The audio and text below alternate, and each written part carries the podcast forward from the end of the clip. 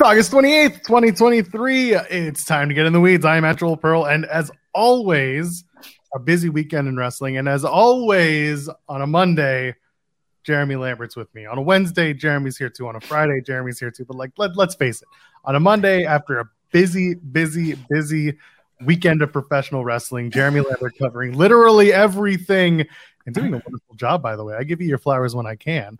But uh, we're here. We're going to talk about everything all in. We're going to talk about SmackDown from Friday. We're going to talk about Emergence. I was there last night. We'll talk a little bit about that. There's plenty to talk about. So, Jeremy, how are you feeling? I worked about 16 hours yesterday, Joel. You know, that's it. So it's a cool 16 hour day. Uh, we yes. got a I got a very long weekend coming up this week too. It doesn't stop does not stop. But you know, it was a fun weekend of wrestling and uh, a lot to talk about. Certainly, certainly a lot to talk about, Joel. You sound very happy to talk about all this stuff. Do I? I don't know. You sound excited. It sounds like uh it sounds like despite the 16 hours of work that you put in in a day, it sounds like there was a lot of good stuff that came from it. Not everything was positive, and I know we're going to talk about some of the most absurd shit that happened, especially yesterday, because it's just an inevitability. But uh, I don't know. It sounds it sounds like you mostly enjoyed yourself. I had a Taco Bell for breakfast, and that's why I'm in a good mood. Look at it. Their sweet tea sucks, by the way. It, awful, awful sweet tea, but their breakfast food is very good. What? uh Yeah. What? I've never had a Taco Bell breakfast. What the hell do they serve? I mean, I see oh, people, breakfast burritos. People are going to get mad at us for talking about fast food here, Joel. Oh but, no! Um, listen, listen, if you don't think that MJF and Adam Cole discuss what breakfast foods are great during their personal time, then I don't know what to tell you. Because here, Jeremy and I, we're going to do the same thing. Um, I got the the bell like the bell box. It's like a basically like a crunch wrap, but it's got eggs, hash brown, bacon, and some type of sauce on there, which is really good. They got these uh like cinnamon bites, which are good, and they have um I had a hash brown. Their hash brown was good. Their breakfast food is, is good. I don't get Taco Bell breakfast often. This is only literally my second time ever, but I had to run some errands this morning. Yeah, Joel, I'm up early. We we get to bed late. Went to bed at about midnight after working 16 hours got up at at seven to to help the kids and you got you got to get rolling. You get cooking. It's another it's another day at the the lambert household. I was gonna say you went to bed earlier than i did. Good on you.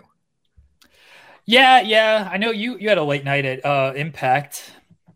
You could have gone to bed earlier if you weren't a coward and you tripped Steve Maclin and he knocked your lights out. You could have gone to bed uh, probably before 11, but you know, you were cowardly.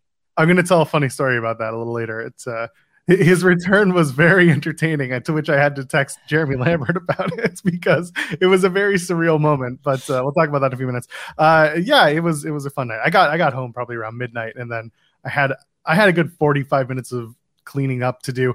I didn't get the stream up until this morning because I, I know was, I looked for it and I was I like, know. oh, Joel, that slacker. I know. I had, actually, I, I didn't expect it. I was waiting for you to message me and be like, hey, can you set this up? But you didn't. So I was like, all right, well, I assume he's going to take care of it at some point. I knew I was going to be up early with the kid, and I knew that my wife was going to take him to daycare. So once that, once they were cleared and everyone was gone, I was like work mode, catching up on on the rest of all in the stuff that I didn't get to see. So I, I was able to get it up, but I was just like, all right, certain things are going to go up a little later than planned. It's good but that you were able to get it up, Joel. I mean, anyway, uh, there's a there's someone someone out there has a sponsorship for us for, for stuff like that. We don't need to talk about them. Uh, what else is going on? So yeah, better than talking about slow food. That, that's what Ryan says.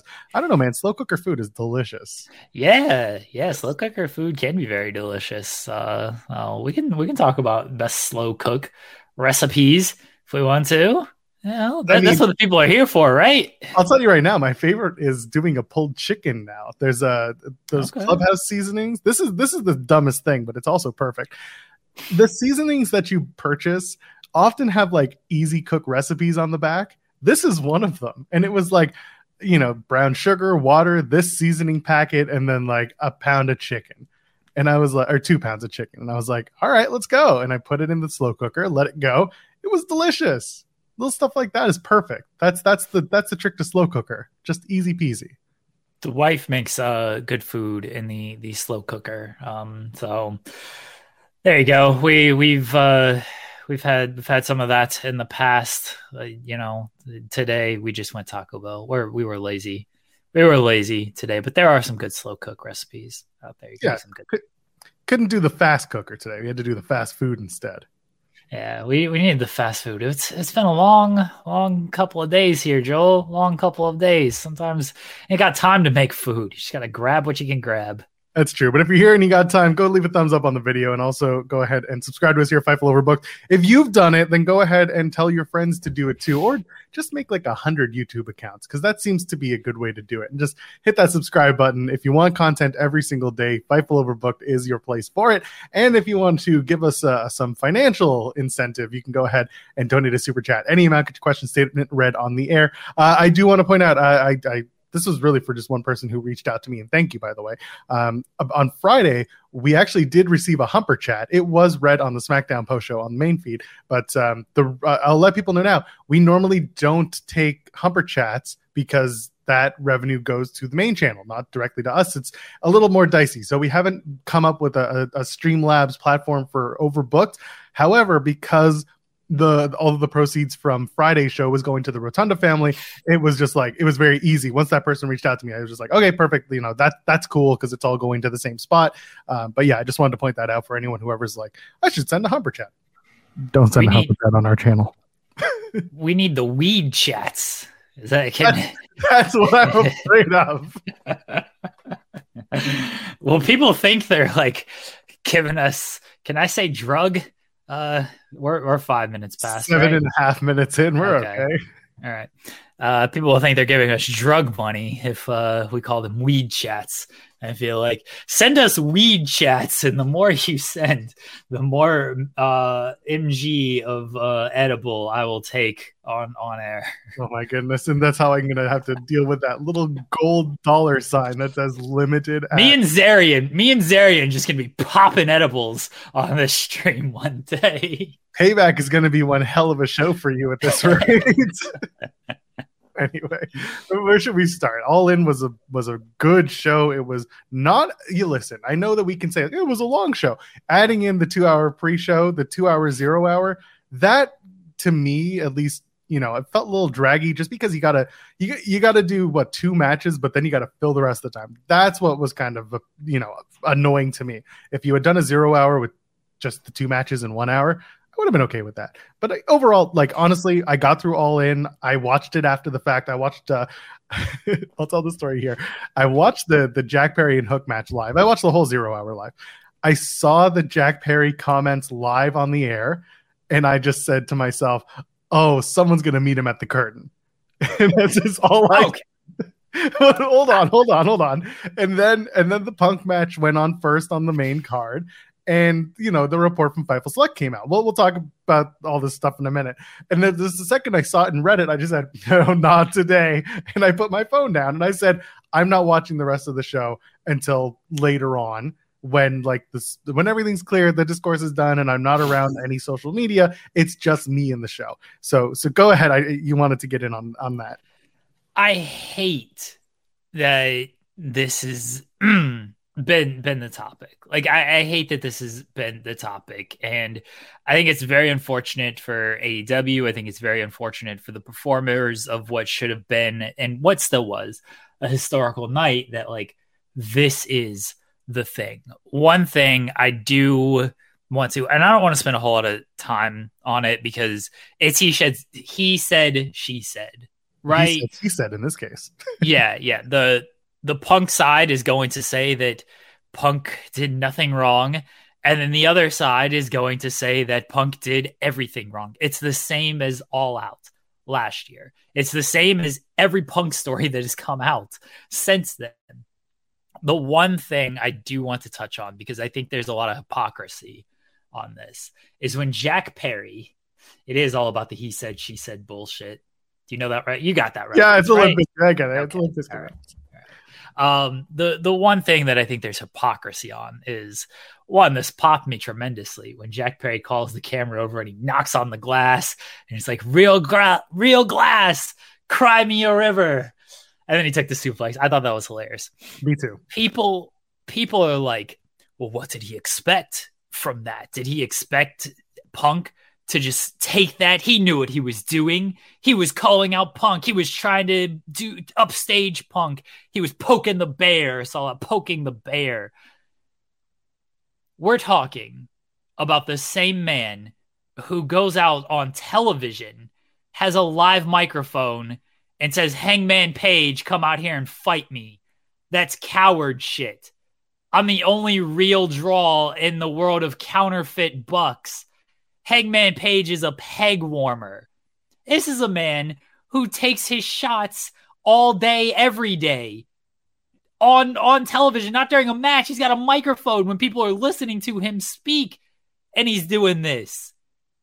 And then he's gonna get upset if Jack Perry does this during a match, which is hilarious, and then Jack Perry goes through the glass in and of itself.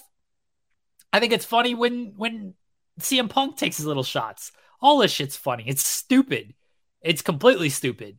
They're all trying to do shoots and all this stuff. It does for a television product. At least Jack Perry doing this in the middle of a match. It's a aha, wink and nod type of thing. But he's still having the match with Punk, or uh, with Hook. When Punk does it, it's like you're trying to sell us on a feud that ain't actually happening. You're trying to sell us on a match that that's not happening here. So I I don't understand the comments that are like, this is all Jack Perry's fault. He he can't be surprised that Punk confronted him and all of this. It's like maybe not, but let's not act like CM Punk is in the right for confronting him on this. But then Punk is also, but then let's get mad when somebody wants to confront Punk when he does all the stuff that he does. It's all stupid. It, it's all I I think it's hilarious. Somebody actually somebody tweeted me when Sean put out the report um uh, that there was uh the the scuffle backstage or the altercation or whatever. I just retweeted. I was like, "Pro wrestling is back, baby!" And someone's like, "You you are great because you just have this detachment from all of this, and like that's why I enjoy like follow you following you on Twitter." Like I don't know how true that is. I think I'm very much in the bubble, very much in the weeds compared to most people because of how I cover it.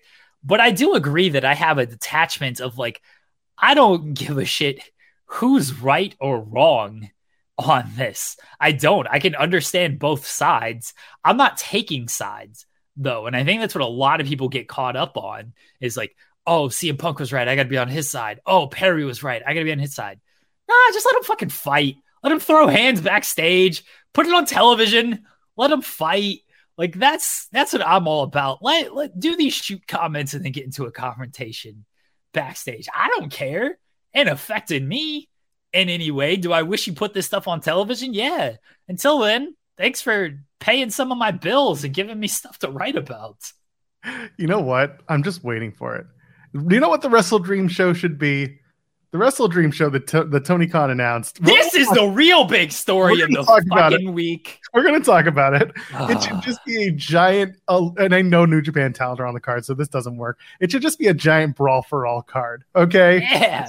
collision and dynamite wrestlers and some rampagians, I guess. Some of the undercard just just brawl for alling and let Punk let Punk have a bye to like the third round just because it's like, well, he's had two fights in the UFC. Uh, sure, he didn't win, but like he's had legitimate fights. So like, let's just give him a couple byes and then just let Punk get rocked by I don't know, bro. Now Brody King be on his side. Let him get rocked by oh shit who from Miro. Miro is uh oh Miro's his pal. You can't do it. Well, uh, come on. You know what I'm trying to say. It just doesn't work so much. You got to find somebody on that. Like, not even Luchasaurus. These are people who all appear on Collision now. That's the thing. Like, they're stepping to Punk, and like, if these stories are true, Punk's throwing hands and getting the better of these people on this.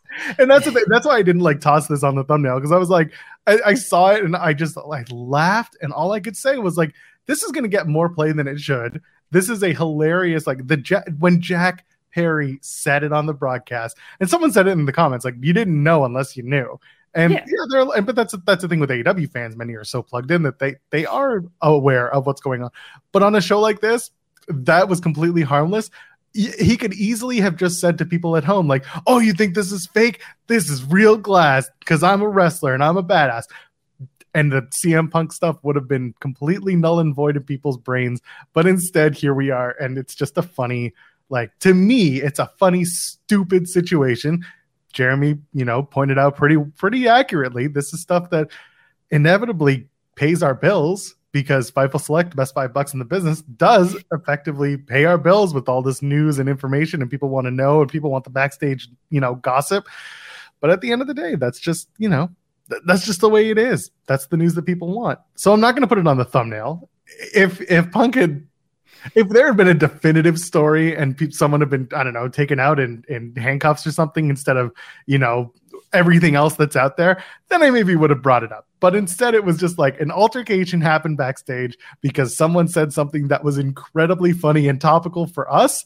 But other than that it was just the show was the story and it was a very good show. So i don't want to take away from that. It wasn't I didn't walk out of All In being like, that sucked. Let's just talk about Punk and Jack Perry because LOL. No, I actually enjoyed the show. So let's actually talk about the show. Okay, two two things. First, I'm gonna do this uh, super chat or Thanks. cheers from Cyclops fan Logan. To a lot of CM Punk fans, Punk is allowed to say whatever he wants about people on TV, but God forbid anyone does the same to him. Where there's smoke, there's fire, and wherever D- CM Punk goes, problems arrive. Look, you're not untrue on this. Two two things you're on the right track with the uh, Brawl for All at Wrestle Dream, but they're paying tribute to Inoki. To Inoki I yeah. know there's a power slap out there, but this is this is how you pay tribute to Inoki. Just let them all slap the shit out of each other. Okay, so that's where you go with Wrestle Dream. Dana White's gonna get mad at that, but you know what? It's gonna draw more. It, partnership. I don't care. Um, second second thing when we're talking about paying bills and stuff. So funny story. Sean Sean Ross Sapp, who I assume people know, he's made no secret about this. He's like, and subscriptions when it comes to Fightful Select, the first of the month, because that's when like a lot of people sign up and everything. And then he's like, oh, because they uh introduced annual billing last An- year. Anniversary billing. Okay, anniversary billing, sorry. Because they they introduced that last year. A lot of people signed up after all out last year because of brawl out. So that's like the fifth. He's like, yeah, after the first and the fifth, like subs might fall off and stuff. And so he's like, you know, uh, he, he wanted to try to put out some some big stories on the first and the fifth to entice people to stay signed up and everything. And I'm like, you ain't got to worry about that September 1st and September 5th because some dumb shit's going to happen between those dates this year. And lo and behold, everybody, some dumb shit happened on August 27th. So, uh, it, ain't got to worry about the subs falling off this this this time, Sean. Some dumb shit's gonna keep happening. All right, uh, let's actually move on to the the card, and I will start with CM Punk because I thought his match against Samoa Joe was awesome. I thought this was a great, great match, and honestly, one of my favorite matches of the night until maybe the main event.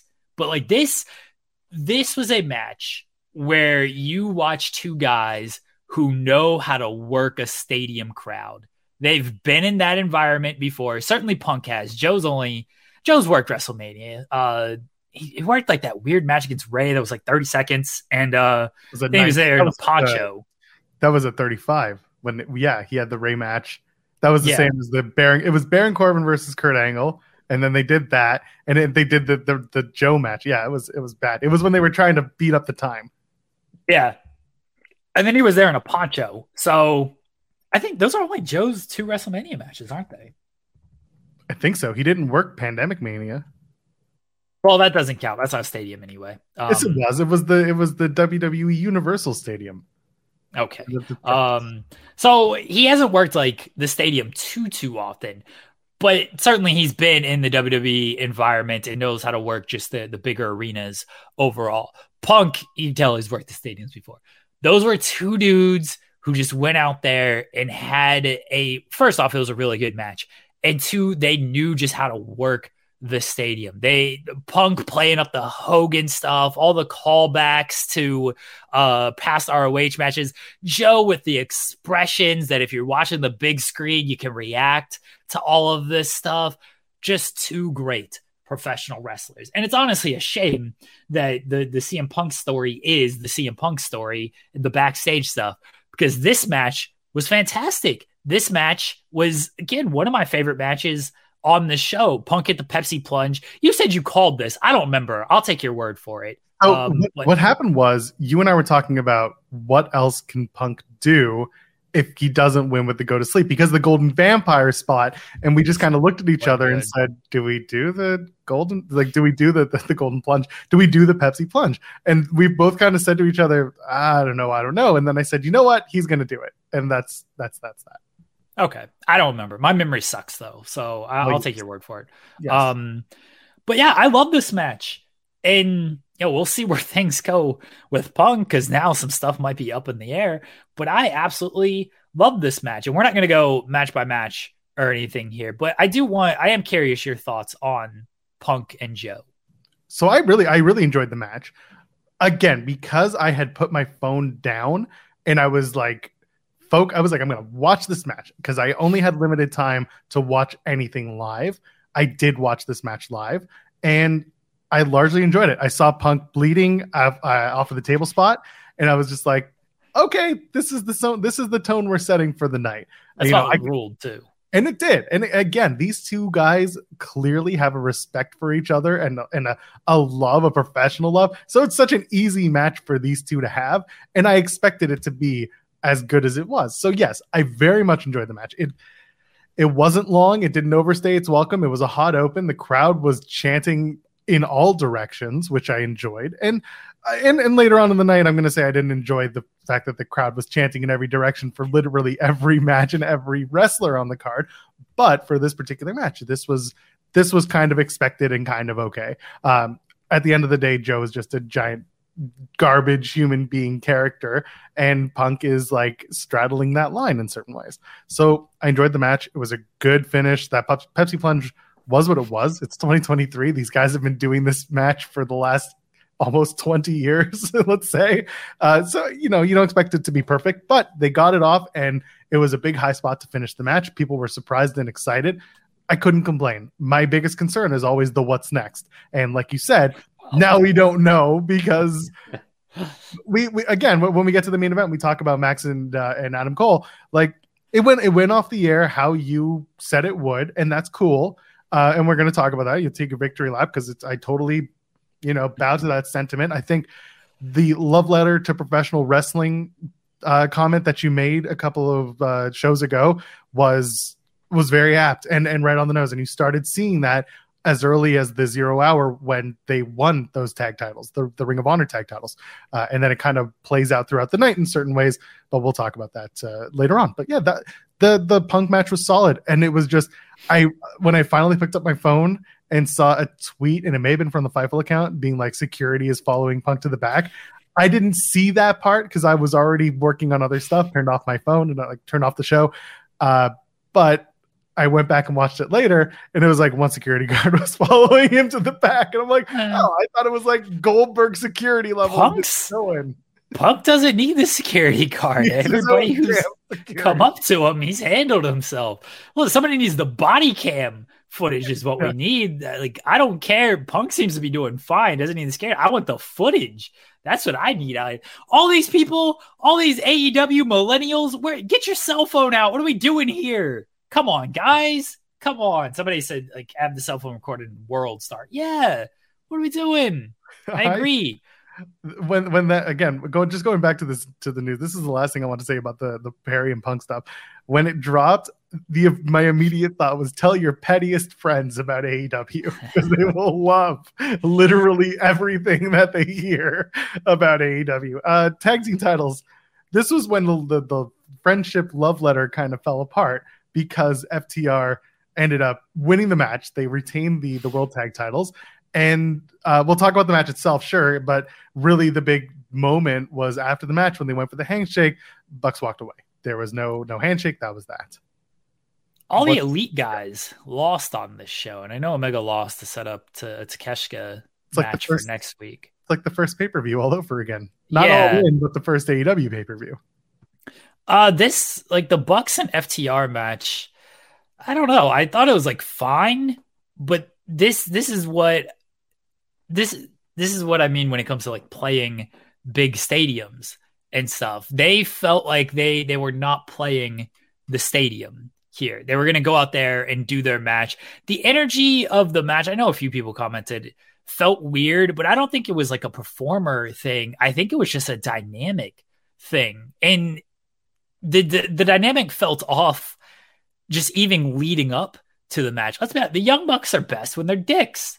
Like when they can just be little pricks, that's when they are at their best. And, and FTR, they can work babyface or heel, but they were like kind of healing up. The, the dynamic just wasn't great in this match. It picked up by the end. It turned out to be a very good match. I'm not going to say it was like a bad match or anything, but I'd have to go back and, and rewatch stuff. I feel like I remember the the first match was it, it, wasn't in front of fans, which was unfortunate, but that was very much love letter to tag team wrestling type thing. The second match I really I really enjoyed. And this match was good, but I don't think it was the greatest tag team match of all time that they were, you know, very much shooting for or hmm. anything. What's tough about that? First of all, I will spotlight the. By the way, Thursdays on the main channel in the morning. So the the Shatter Machine finish to Nick. I think Nick got the most out of that that he possibly could have taking that Shatter Machine, and it was it was just a, a good solid finish. Um, that being said, when you have a tag team like FTR who just had a series of fantastic matches with the Briscoe brothers. And unfortunately, you know, we lost Jay earlier this year. And just that it doesn't overshadow what uh, what this what this was. But when you think about the best tag team feuds and we're trying to get the Bucks and FTR back on that page, it's really hard not to remember that FTR and the Briscoes just had last year some of the best tag team matches, most love letter to tag team wrestling matches in the last little while. So it's a little tough. It's a different feud, but that's more in my head than what was going on with the Bucks. Yeah, I'm I'm with you on that. Like it was a good match. It, it was a great match. I don't want to downplay it by just saying it was good, but there was a lot of hype going into it for a good reason and the the dynamic just felt a little bit off. I saw people saying that like as great as they are as tag teams, and they are great. They're arguably the two best in the world right now. They're arguably, I don't think it's even arguable. They're they're two of the best teams of all time. Sometimes you can be two great workers or two great teams, and you just ain't got chemistry with each other. Like sometimes it just it just happens, and they have two very different styles as well. And sometimes those styles clash don't play out the way you want them to. And this is not to downplay any of their matches because they are all very good to great matches. It just wasn't the, you know, all time greatest tag team match that I think a lot of people wanted. I mean, when I look back at like an FTR run, I'm going to be more fond of the Briscoes match and the uh and the the DIY matches over over the Young Buck stuff. Yep, and I fully agree. Let's uh let's hit a couple super chats here. Uh let's start with Chi-Town Spurs. At what point does it start to show malpractice? I'm sorry. At what point does it start to be malpractice to report Punk's side of things, quote unquote? Bro side has lied about key details three times now. That the problem is it's not malpractice. It's you just say this came from CM Punk's camp. This is what they are saying. We can we can only report, and Sean, you know, is the one who's primarily gathering the information. But like we can only report what we get. We don't know the full truth. We only know what people are saying to us. We can double source things and get it, but like at the end of the day, if we hear it from one side, we're going to report this is one side, right? Yeah. Yeah, like what what is he not supposed to report? This is one side. I think it's I I think it's good that he frames it of like no, this is what basically Punk's side is saying instead of just saying sources are saying this and then sources are saying that you want to frame both sides and then come up with your conclusion after that. The truth is always uh, somewhere in the middle, right? When it comes to this kind of stuff. So I don't think it's malpractice at all. I actually think like that's how it's supposed to be. And, you know, his side has lied. According, you know, to him, probably not. To that side, probably not. But we don't know what the actual truth is until we get some type of video. We don't know what the what if the other side's lying? We don't know. I, have heard this before on, on other shows, but you know, it is you got this guy's side, this guy's side, and then the truth. There are three sides to the argument. So it this is what we're trying to do is we are trying to frame one side, the other side, and like Jeremy said, somewhere in the middle is the truth. BetMGM has an unreal deal for sports fans in Virginia. Turn $5 into $150 instantly when you place your first wager at BetMGM. Simply download the BetMGM app and sign up using code Champion150. Then, place a $5 wager on any sport. You'll receive $150 in bonus bets, regardless of your wager's outcome. And if you think the fun stops there, the King of Sportsbooks has plenty of surprises in store. Check out daily promotions, same game parlays, live live bets, and so much more. Download the app in Virginia today and get $150 in bonus bets instantly from your first wager only at BetMGM. BetMGM and GameSense remind you to play responsibly. See BetMGM.com for terms. 21 plus only, Virginia only. New customer offer, subject to eligibility requirements. Rewards are non withdrawable bonus bets that expire in seven days. Please gamble responsibly. Gambling problem? Call 1 800 Gambler. Promotional offer not available in Washington, D.C.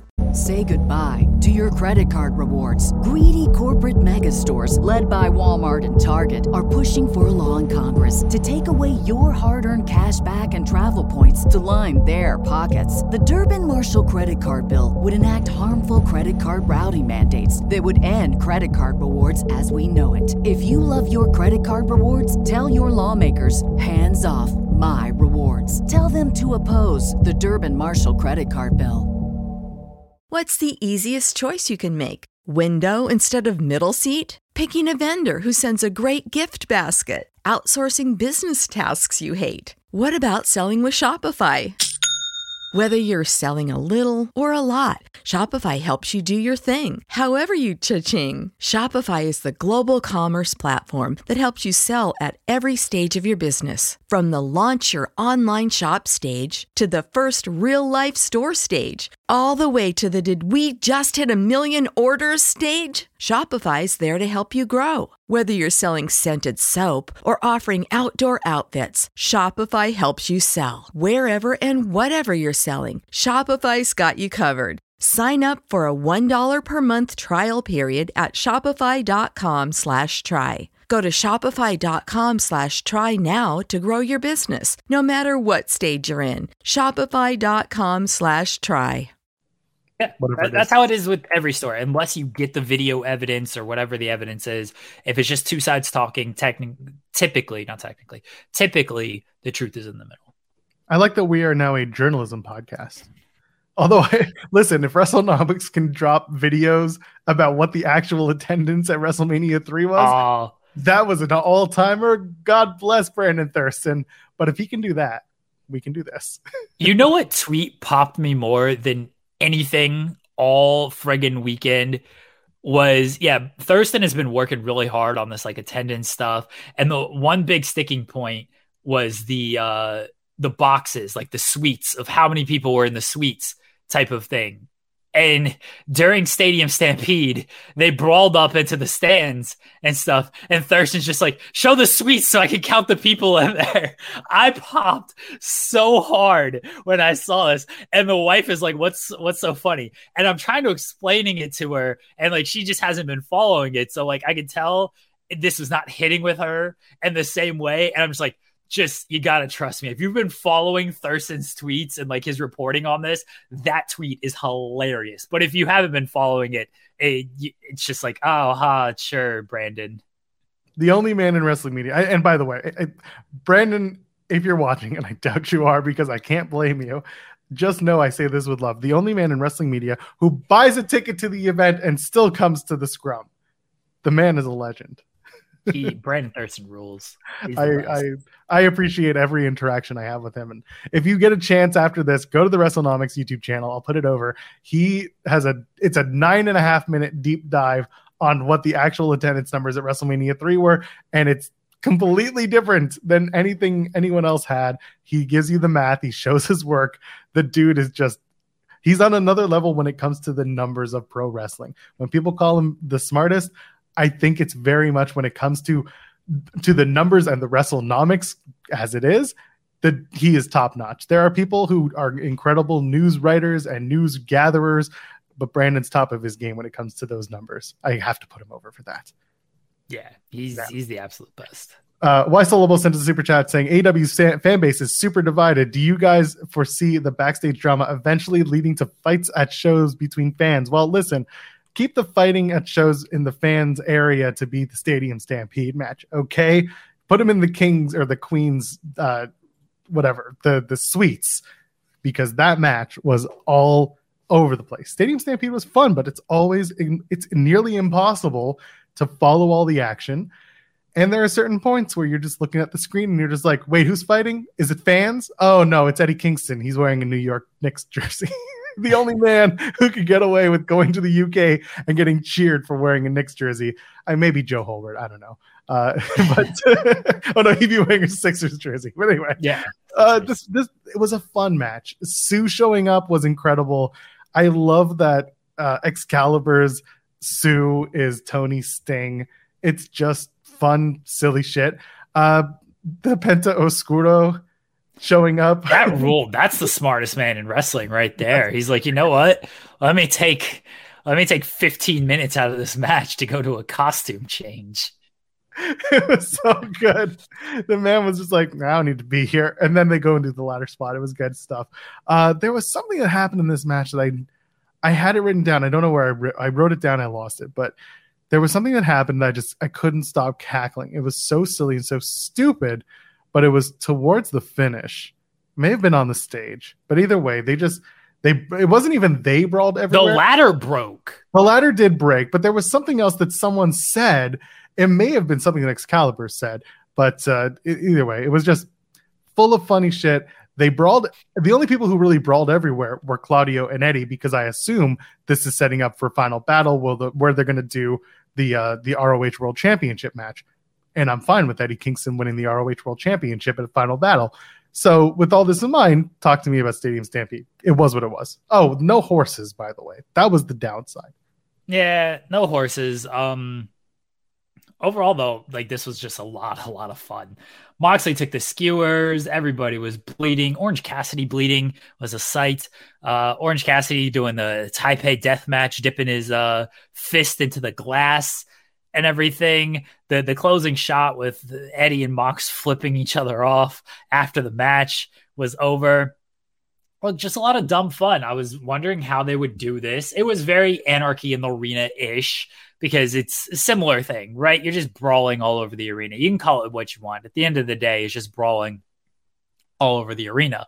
But there's a ton of fun. And I, I don't have much more to, to say about that. Is this a you know classic wrestling match? No, but all of these brawls that now, whether it's Anarchy in the Arena or, or Stadium Stampede, there's enough character and enough personality and enough just shit happening to where it's memorable and it's going to it's going to to stick out and it's going to be different even in a show even in a show that has plenty of blood as it is like you ain't gonna okay this match had a lot of blood other people bled throughout the show but you know they weren't bleeding because of forks and and glass um well maybe jack perry but you know, ladders just randomly breaking tables.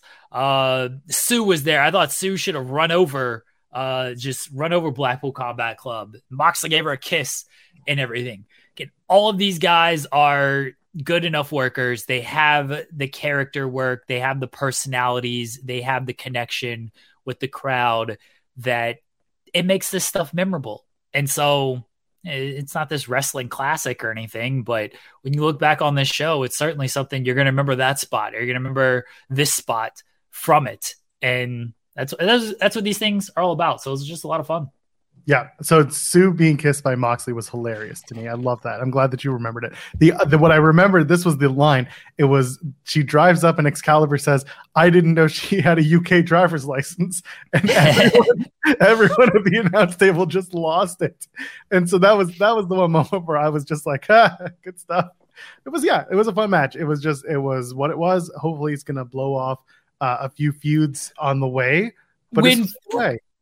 When friggin' you know Orange Cassidy's doing his Orange Cassidy stuff, hands in the pockets and all this stuff, and then he kips up and Moxley just forks him in the back. I was like, oh my god, what is happening That's what you here? do. That's what you do. Ah, Needs more horse getting- minutes. we're getting Mox and Orange Cassidy at uh, on on Sunday, which would be a lot of fun. Yeah, I mean that's assuming Moxley walks out AEW International Champion after Wednesday when he faces. I forget. No, Orange Cassidy's facing Penta on Wednesday, Is he? and the winner faces Moxley. I can't remember. Yes, there was a lot happening. There was a lot. I don't ask me press conference questions because then we got to talk about the women's world champion, the new one, boom boom clap, Saraya one. I got. I don't know, man. I look, Joel. I know people are mad about this. I get that. I I truly, I truly get that. Um, but like, what did I say? And you already told me I could take my victory lap. I'll take a portion of it here. Sure. This was about moments. This show was about moments and hey, thank you for everything. Thank you for your contributions to wrestling, love letter to wrestling stuff, more than it was about any type of story. And the moment was Saraya getting Queen, being out there with her family. I don't even know if, if she was the most over person in the match. Like they had to get Queen for her to get her the cheer and She was everything. not. She Yeah. was not the most over person in the match. Yeah. She was not. look, I get, I completely 1 million percent understand if, like, why are we doing, why are we taking the belt off of Shida when she just won it less than a month ago? Why couldn't Shida get a longer reign? I get it. I'm not happy about that either. But my expectation was we're going to get happy ending moments, big celebrations on this show. And we did.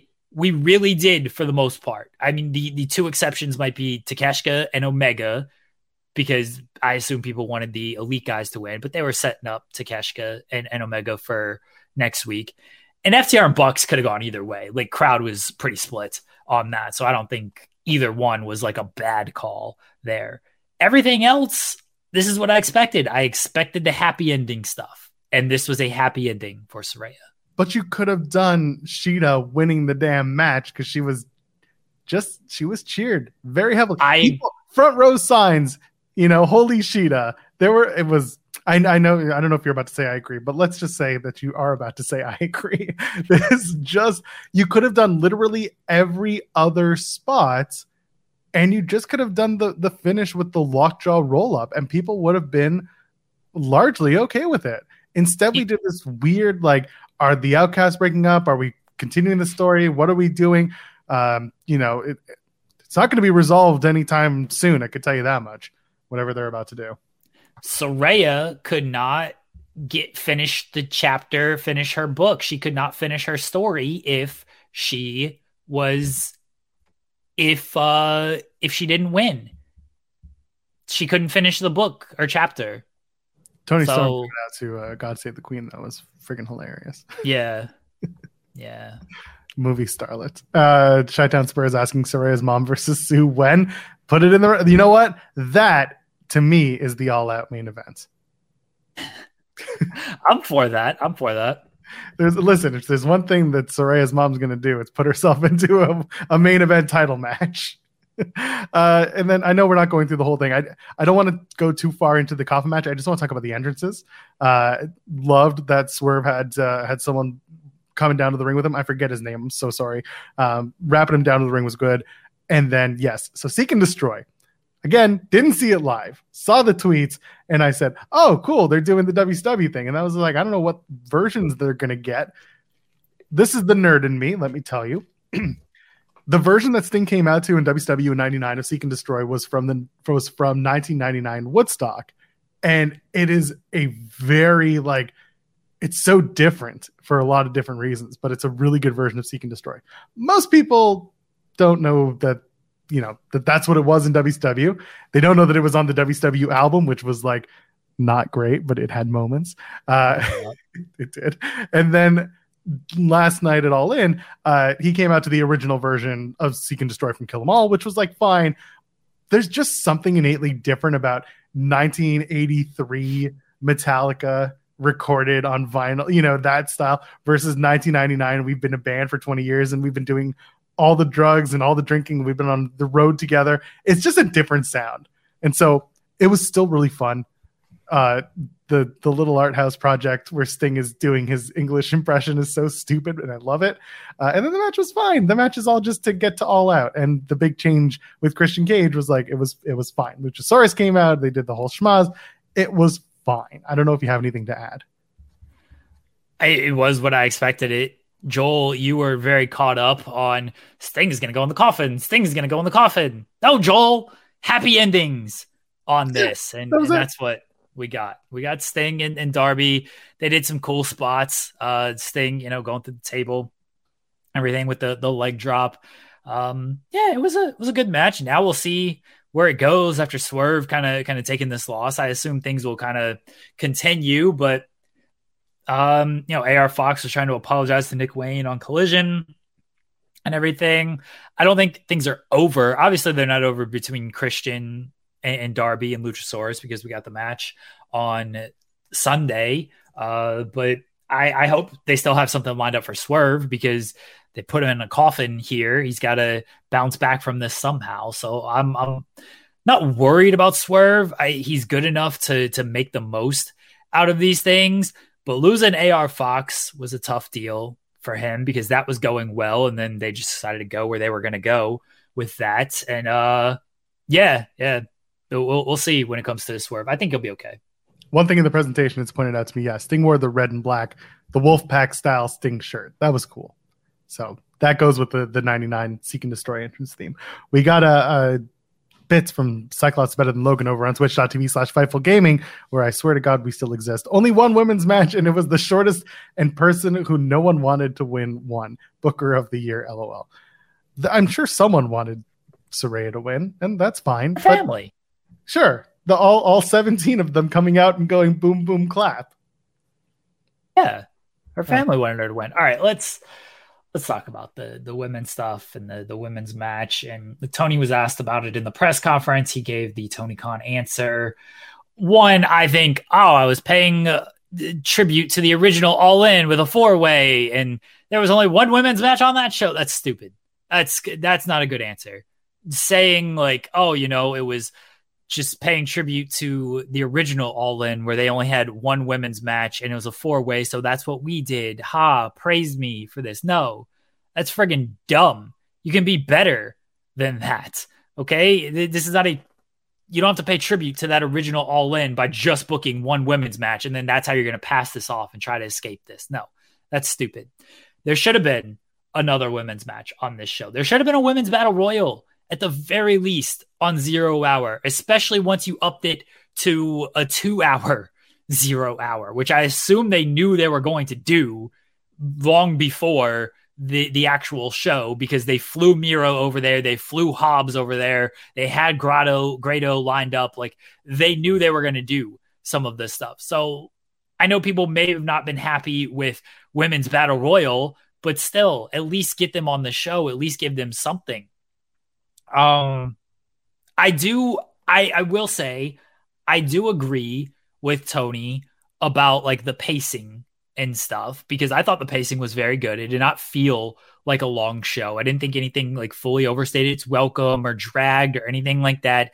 If you do add another w- women's match to the show, then it, stuff has got to get cut. You don't want to cut too much stuff. Like I I kind of get where he's coming from with that there's still no excuse not to have some type of women match on the pre-show when you had two hours on this. This really just comes down to a bigger picture argument, a bigger picture criticism of AEW is there ain't that many interesting women's stories going on. You Ruby and Stat, which is going to be this weekend, is literally Ruby just won a match and is like, hey, give me a title shot. And Stat's like, okay, sure, let's do a title match. Ruby's there. She's trying to help keep the outcast together. She gets hit. And then that's that. The women's storytelling just hasn't been good. And that's the real criticism. Not put another women's match on the show, put another women's match on the show. Give the reason a chance to deserve the other women's match. Because that, even this one was just, hey, little tournament here you know, little mini tournament where Toni Storm gets a bye because we'd already booked a Shida match. So what Shida is now part of this tournament to get into this title match that she already has type of deal. They, um, I will say, okay, the way that they kind of got around that, this, that was clever. I, I hate it. And we talked about this. I hated the way that Tony booked the entrance into this match.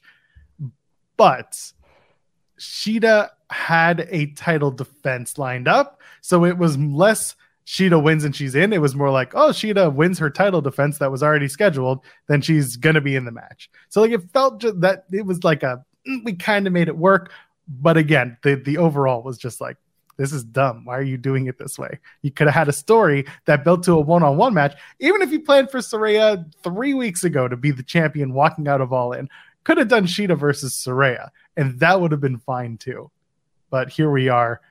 They didn't do it. And you're right. I think you have a very good point in that the stories are what is lacking in the women's division of AEW. And the Kris Statlander and Ruby Soho stuff drove me up the wall. And we talked about that last week, where I said, You have a you have four women on collision in that TBS title story that just started something that people are enjoying. You have Willow, you have Diamante, you have Mercedes Martinez, and you have Kris Statlander. All four women are linked in the past, and AEW loves loves to hit you over the head with things that happened in the past. Excalibur did it in the FTR Bug, uh, Bucks match and was just like, "Oh, shades of Full Gear 2020," and I was like, "Day, I don't remember this." But this is a company that loves to do that. And to a certain degree, I understand that it's rewarding your viewers. But if you're not going to tell me the story of these four women leading to a TBS title match with some configuration of these four, what the bloody hell are we doing? And that's my biggest gripe with the women's division because you and I had a very heated conversation going into SummerSlam about the Trish and Becky stuff. And I had a very similar take to what you just said. It is the flow, it is the pacing, it is the way the card is set up. Could there have been another women's match? The Battle Royal we talked about once upon a time could have done it. Winner gets the women's world champion it all out or something. But we're not doing that. And they didn't do that. And they clearly didn't give a shit to do it. And Tony's answer just falls on deaf ears every single time because he just he gets the same question and he answers the same thing and people just they they they don't just deal with it. They don't just deal with it but they can't change it and there's nothing being changed and i think that's what's most frustrating to me what i didn't like about his answer was like we have a lot of great stars you know we we we had to keep stars off of this show. And he pointed to you know next week we have miro and hobbs at all out it's like yeah but you still put miro and hobbs on this show. Like they were still there. They still did like an angle. And then he couldn't name any other stars on the men's side that were left off the show because unless it was an injury most of them were on this show. So yeah, I I don't buy Tony's answer of oh we we had to leave a bunch of great stars off of this show. You know, it, it the, the time is limited. I do buy the answer that you don't want to mess the the flow and the pacing and stuff because if you do put somebody on, you got to cut somebody. But that there's still no excuse for okay, well then tell better stories in the women's division and give them a chance to earn the opportunity to be on this show or you got two hours, put something on there to for the women to just give them a little something. And yeah, is, is it like the least you can do? Are people still going to be mad about that in some way? Probably, but at least they're getting that opportunity on this stage to go out there and wrestle instead of all sitting at home. I still maintain Athena and Riho should have been on this show. I don't care how. You could have just done a match between them because I really just want to see Athena and Riho in this match. But Athena's been their best booked woman between the two companies. She's been the best booked. She should have been on this show. And if they're not going to put her on this show, I swear to God, just put her on the all out card. I don't care if it's a zero hour match. I don't care what it is. She deserves to be on that card, and there deserves to be a second women's match on that all out card. I we'll see what they do when they get there, but I'm gonna uh, first of all uh, two things. One, there's a Facebook uh, comment that's because most people are watching on various other platforms. I'm gonna bring this up. This Sunday showed that Impact Wrestling has the best women's division, and you know what? I was there live and we're going to talk about it. And I'm so much looking forward to talking about Deonna Purrazzo and Trinity main eventing that show. They brought Gail Kim in on commentary. They had a woman uh, as the referee and a woman as the ring announcer because that is now the thing to do in wrestling, which, okay, sure. You know what? Showcase, showcase what you've got. Showcase the women that you have. The the women's uh the knockouts tag title four way was also a lot of fun. We're gonna talk about that, but I think it's worth talking about because very much people talk about the Impact Wrestling women's locker room. And you know what? FightfulSelect.com, you're going to have another addition to that locker room real soon, or at least a re edition. So go check that out. Best five bucks in the business. Cyclops better than Logan I mean, says, I don't know. Sorry, what? It's it's Jordynne Grace. They announced it is that last night, uh, so. Yeah, but they announced she's coming back, but we have the details. Okay. Well, yeah, she should be back at Victory Road. That's that's yeah. the detail. Well, we're gonna yeah, but we got more details about. Okay, we do have more details, but let's not act like we're we're giving away some. Go to Fightful Select, and you're gonna find out this big return that you don't know about. You know, Jordynne Grace is coming back. If you want more details, it's in the headline. Return, it's in the headline of Fightful Select. Yes, it's in the headline of Fightful Select that is Jordynne Grace, which you would have seen for free. But then, if you paid the five dollars, you get the details. Damn it, Jeremy! Stop taking away my plug. Cyclops better than Logan over. Sends us bits. Uh, says, I don't know if Sasha Banks, Mercedes Moné, uh, signing. Sorry, I don't know if Sasha's signing, but I don't know why she would want to join a company that puts so little effort into the women's division. Uh, when that was her beef with WWE, in my opinion. So this is the thing: they showed Mercedes Moné on the screen early in the uh, in the match. Sorry, early in the show in the zero hour and you know people were excited. And she of course posted photos of herself at the london eye and all that stuff. And i was just like okay cool. She's probably in london. I don't think she's able to compete yet. And people took photos of her still wearing her walking boot. Sure. Okay. Um, but i'm kind of of the same mindset. It, it, the amount of times you can tell talent you're going to change the course of our division or you're going to make it better. Saraya was brought in a year ago at Grand Slam and said the exact same thing. And where are we now? Nothing's changed. She got a big fat ass payday, which I'm sure her and the way she was brought up in wrestling with her family are like thrilled about. And sure, good for you, get the bag. If I'm Mercedes Moné and I'm all about changing the game, and I'm watching my former tag team partner do that right now in Impact, and that's not to say Mercedes wasn't isn't doing it or wasn't doing it before her injury, I wouldn't be running to AEW because I don't think there's any change that happens by you being there. The change comes from the booker and the storytellers making the stories matter to the audience. And they're not doing that with AEW's women's division right now. I don't I, I don't know what what her plans are. I think she's doing much more for New Japan or was before she got injured for New Japan and Stardom than she's likely to do in AEW at this point. I know AW is going to run bigger shows. They're running, you know, they literally just ran the, the biggest show of all time yesterday. Um, so I know like that stage is means a lot, and I think every wrestler probably wants to be on that stage.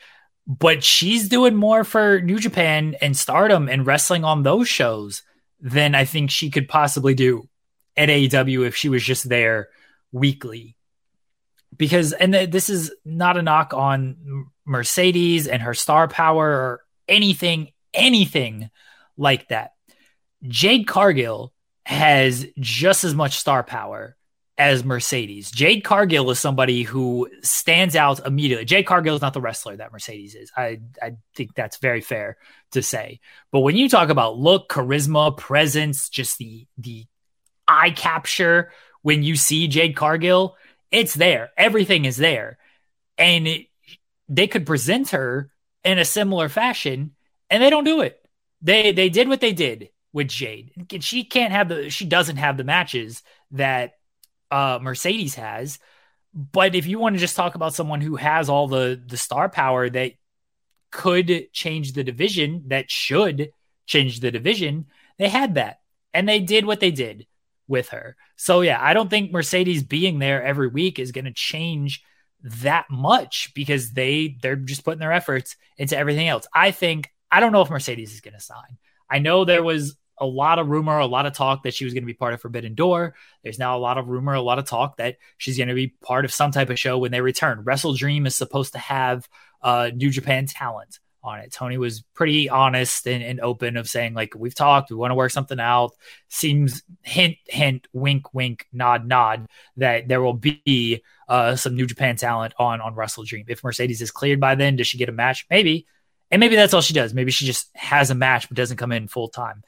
To me, it looked like she was enjoying everything with Japan, enjoying that life, enjoying that style. And I think she was making an actual change on that. And that doesn't preclude her from doing AEW stuff or possibly doing something with Impact or going wherever she wants to go. Obviously, if you're signed to AEW, your commitments are there. And yeah, they let you do uh, a New Japan show or in this case, a Stardom show or anything like that, but you still got to be committed to them over over everything else. And I think she's just happier not doing that and just kind of traveling, taking time off at, at times, and then working the shows and the matches she wants to work. Funny because as you were talking about uh, Mercedes and changing the game and all that stuff, I got a reply to a tweet about Jordynne Grace and Impact, and someone said, "How does AEW not sign her?"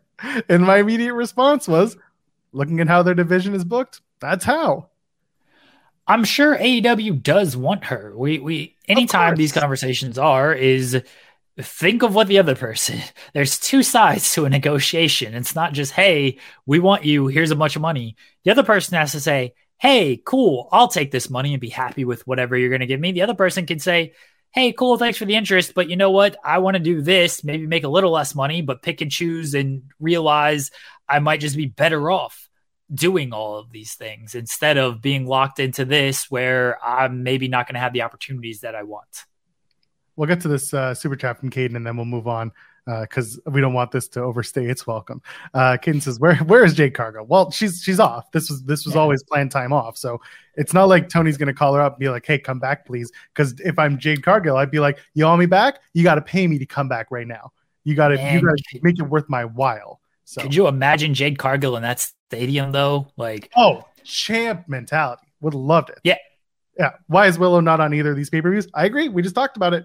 Joshi Talent, same thing. They had Shida, who was the women's world champion, and that's about it. Collision women's story all of a sudden dropped. Division's a mess. That's exactly it. Just it, it sucks. You know, the the Jade stuff you can't do anything about because she th- this was always planned. And you know what? I'm okay with them spending the time giving her the opportunity to refresh, do whatever she needs to do to get right, or at least like if it's planned, the time off, and it and she comes back better than ever I'm all for it. But for everything else, Caden, yeah, you hit it on the head, just like we were talking about. Anyway, we're not going to overstay our welcome, unless yeah. you want you want to add something. I was gonna say I agree with Cyclops is better than, than Wolverine here. Jade should be on commercials on morning talk shows and be as much star as Bianca. Tony doesn't care about making stars in the women. I'm with you. I, I do want to talk about like the media of All In uh, leading up to it because I want to go beyond what we just saw on the, the television screen, but after we recap the show. Yeah, sure. Uh, yeah, so in the interest of things that overstayed its welcome, Chris Jericho sang his had his band sing him down to the ring. He did the Ayo. Do you know? Do you know what that is? Do you know that game? Yeah, it's uh yeah. Freddie Mercury Live Aid. Yeah, yeah, it's the Live Aid. Do you think Freddie Mercury was in the building, Joel? Uh, maybe there? the spirit of Freddie through Emmy Sakura, who was not on the show. Jim Ross asking, "Is Freddie here?" Just popped me so much. Oh my Bless God. Jim. Bless him. Jericho heard all of us talking about how they were going to pre-record his vocals and said, ah, ah, ah.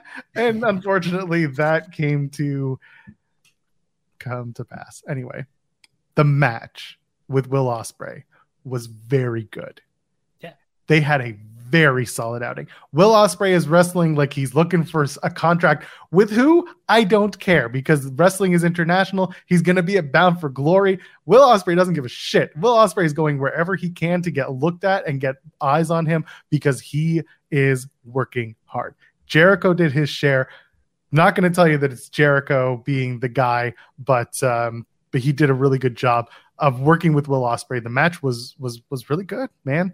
And then a lot of people talked about the ending of the match. So Will gets the victory, does the uh, hits the hidden, hits the hidden blade right to Jericho's face after doing the Stormbreaker a few times. Um, but really, what I what I wanted to touch on was the post match. I don't know if you want to go through any of the match itself because I want to talk about the Guevara and Jericho interaction post match. Match was very good. Will Ospreay is excellent. Um, just excellent, excellent professional wrestler. That William Ospreay. He did. Um, he he did. Sorry, I just got a, a message on something that that took away my attention. Apologies, everybody. Um they they messed up the the one spot at the end. Uh, they, they I don't remember exactly what it was, but it looked like it was supposed to be like a power bomb, and they kind of just lost it. Jericho countering the Stormbreaker with the Hurricanrana, though, that one I did not expect at all. Ospreay carried a large portion of this match. If, if you go back and watch Ospreay, but Jericho more than held his own, given just how old he is. Chris Jericho steps it up in these moments, man. Say what you want about him. Again, another guy knows how to work this stadium, knows the little things you need to do, and know, and it's just you don't be around this long, be in the position he's in for this long, uh, without you know being this good and understanding how all this stuff works on this. Chris Jericho knew who he was working with, knew how he needed to work, and did that. And outside of the little, little slip up at the end, I, I thought it was a very good match. Yeah, and that's the thing when a little slip up happens, but the rest of the match is really good. People are very quick to just let it slide because sometimes wrestling is its is at its best, even if you show a little reality in it. It doesn't have to be 100% polished. Uh, Caden sent us a super chat also saying crowns up best in the world, Billy Goat. So there you go. He he had a good match. Jericho was big part of that as well. And uh, yeah, post match Jericho is he's upset, he's dejected, and the way that I think a, a, few people, not a lot of people, but a few people had read it was uh, Jericho and Sammy having some sort of some sort of beef altercation to match it all out. The way that I read it, and maybe it'll exacerbate itself on on Wednesday, and it'll become a match for All Out. The way that I read it in the moment was Jericho was just pissed off that like everything's come crashing down around him. He's not winning matches he lost a big Wembley match that he was so psyched for. Uh, he he was just like, "Give me a minute, give me a minute." And Sammy being like, "No, no, like let me let me console you." And Jericho being like, "No, I want I want to be away from this. I want to be alone." But you're not letting me. He didn't push Sammy. He didn't shove him. He just kind of said like, "No, like let me go cry in the corner over here because I'm sad."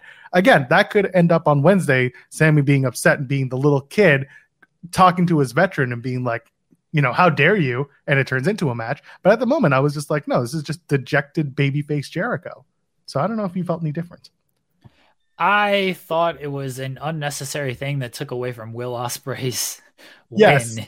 Yes. what I thought. I was like, oh, can we not do like this Jericho and Sammy uh, soap opera stuff right now? Like, can we leave that for another time? Let Ospreay get his big celebration. Let him get his moment and do that stuff later on. Uh, yeah, I'm. I can see it both ways of, of Jericho just being dejected, like give me a moment, and Sammy being one who's home. I can also just see him of like, go screw yourself. We'll, we'll let it play out, and we will we will see uh, what happens on on Wednesday. I guess between Jericho and Sammy.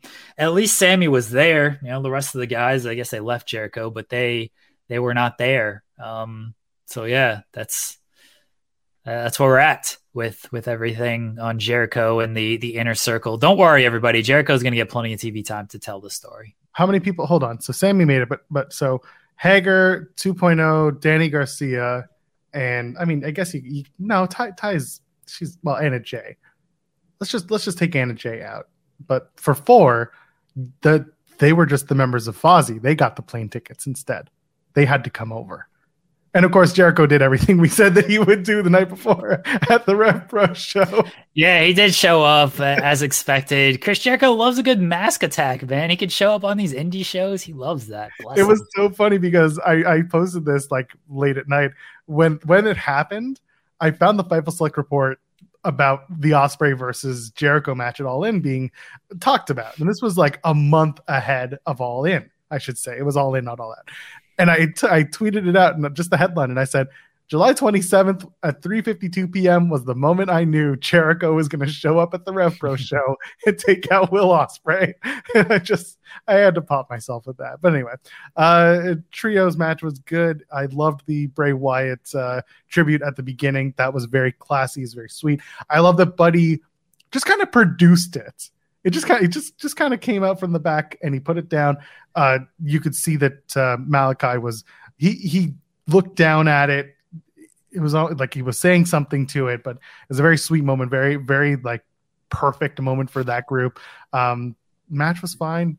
Badass Billy Gunn having two D's and bad because every other name that he has has two letters in it next to each other. So that's why it's badass Billy Gunn with two D's.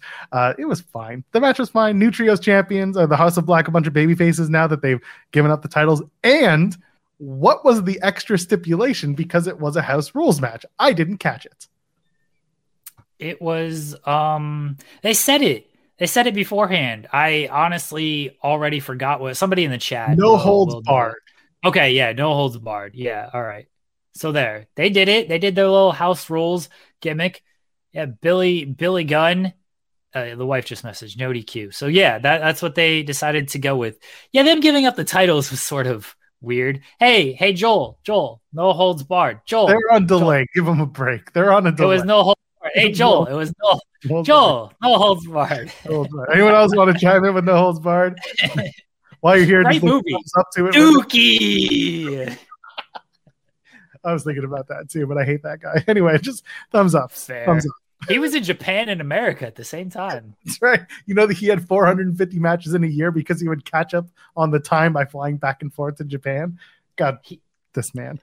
He faced Brock Lesnar after Brock won the UFC heavyweight title as well. He was going to be a pride fighter back in 1979, 10 years, 20 years, 30 years before pride. Um, yeah, acclaimed one. They got their big moment. The uh, House of Black giving up the titles was like a little weird. It's like you guys are these spooky dudes who like steal masks and put curses on people and just are generally mean and not nice. And it's like, hey, here's your belts. Where are we going with this? I guess we'll we'll find out on everything. I, I don't know if that was fully necessary, but maybe they'll turn it in, into something. Yeah, and otherwise the match was fine. Uh, I really wish that they had done this at uh, at Chicago. That's just me though. Billy Gunn yelled "suck my dick" in front of eighty-one thousand people, very loud. Okay, that's why they did it in Wembley. and in the main event, MJF versus Adam Cole. Uh, this match was uh, so it was good. Okay, I really enjoyed the match for a lot of different ways, but it, this was very uh, I don't know. It was they did the double down with the clothesline spot. Cute. One, two, three. Bryce Remsburg counts three, and then they like they they harken back to the give me five more minutes, and then like no, we're gonna. It just it was a, they got really cutesy with it, and those parts I didn't really love. The match itself, when they were fighting each other and doing the moves and doing the stuff, it was really fun and really good. Uh, and yeah, just they were just kind of rehashing, but also reminding us that they're both dickheads and they're both just bad human beings, but you love them anyway. MJF wins, he retains. Hugs Adam Cole after giving him his Ring of Honor tag title. They, they tease a little bit, and yeah, it was just, it was fine. It was a, but I'm I'm really like, yeah, I know you're gonna you're gonna have a lot to say about it, but I just I went into it just being like, yeah, okay, this is fine, but I didn't walk away loving every single piece of it. There was just a lot going on. Go ahead. I think this this sums yes. it up. I have no friends. Friendship. You know what? When when I when when when Impact offered me four tickets to last night's show, I had to bring my family. Okay, I'm not friends with my family. We'll talk about that in a few minutes. But woof. Anyway, I I I do in fact hate friendship. I have no friends. I thought it was a very good match. Both men worked very well. Uh, they, they worked very hard. Everything looked crisp and clean.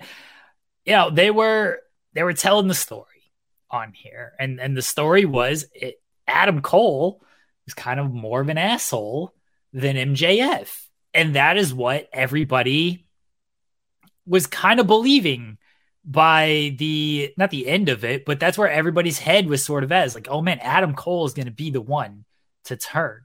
He's he's going to be the one to turn, and that's going to be the big thing at the the end of this.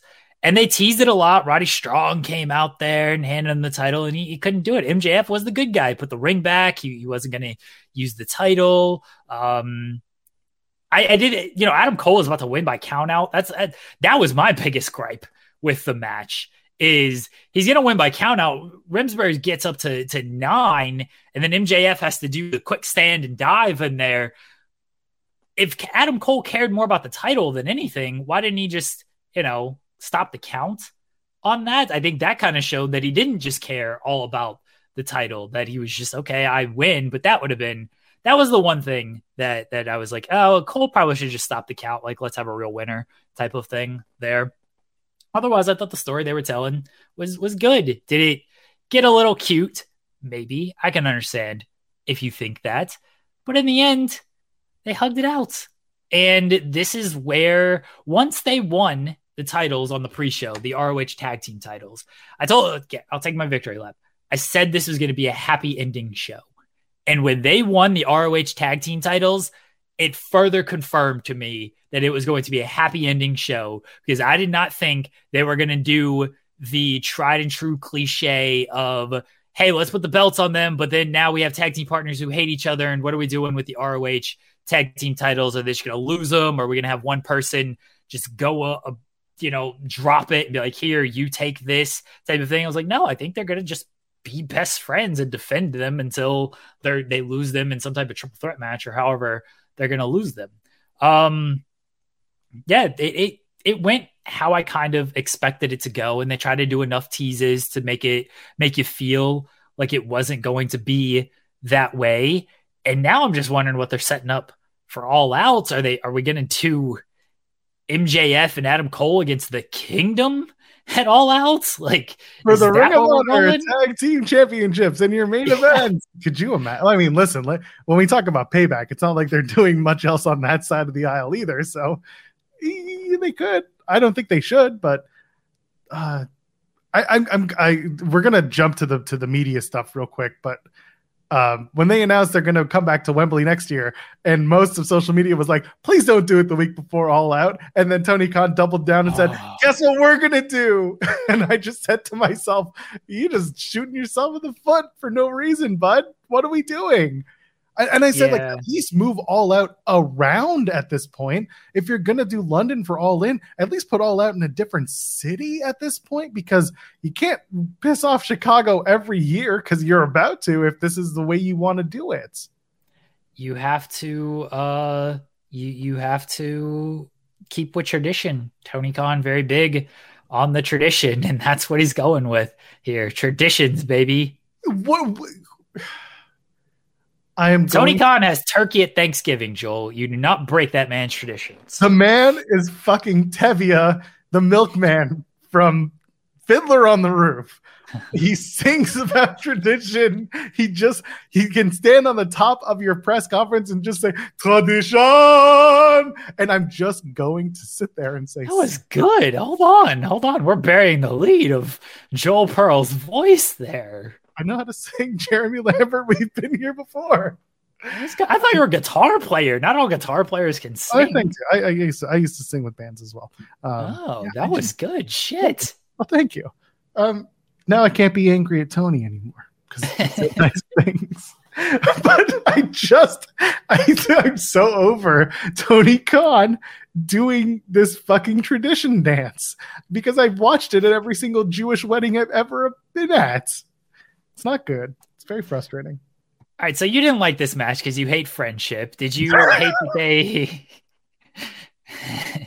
Did you hate that they won the tag team titles as well? They won with the double clothesline. You get the kangaroo kick, double clothesline, baby. So no, I didn't hate that they. Won. Okay, it's not that I didn't like or hate it. I just kind of looked at it and, like you, when they won, I was like, oh yeah, no, they're gonna end the, the show with the friendship and the pally pals and everything.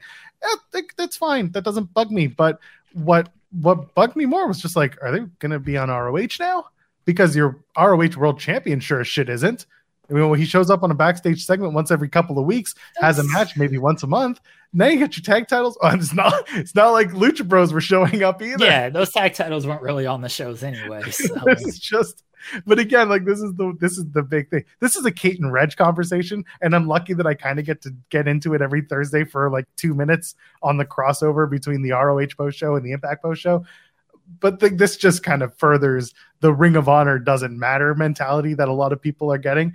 Um, if their hope is that someone's to subscribe to Honor Club because these two are the tag champs, I can t- guarantee you now, don't bother because they'll have them on for one week for the taping and then that'll be it.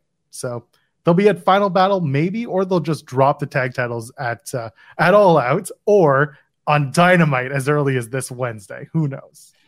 I'm I'm convinced they're going to defend these titles at all out. By the way, I, I, sorry, I, I, keep seeing this this Keyshawn in the chat being like friendship is more important than booking, friendship more important than titles. Like there is a certain realist, like there's a certain reality to that statement, and they keep saying it, and it's like I wish friendship storylines didn't exist and all that. And it, there was a lot of that. So said people who don't have friends, yeah. get yourself some friends. Does anyone want to go to the Impact tapings with this, me tonight?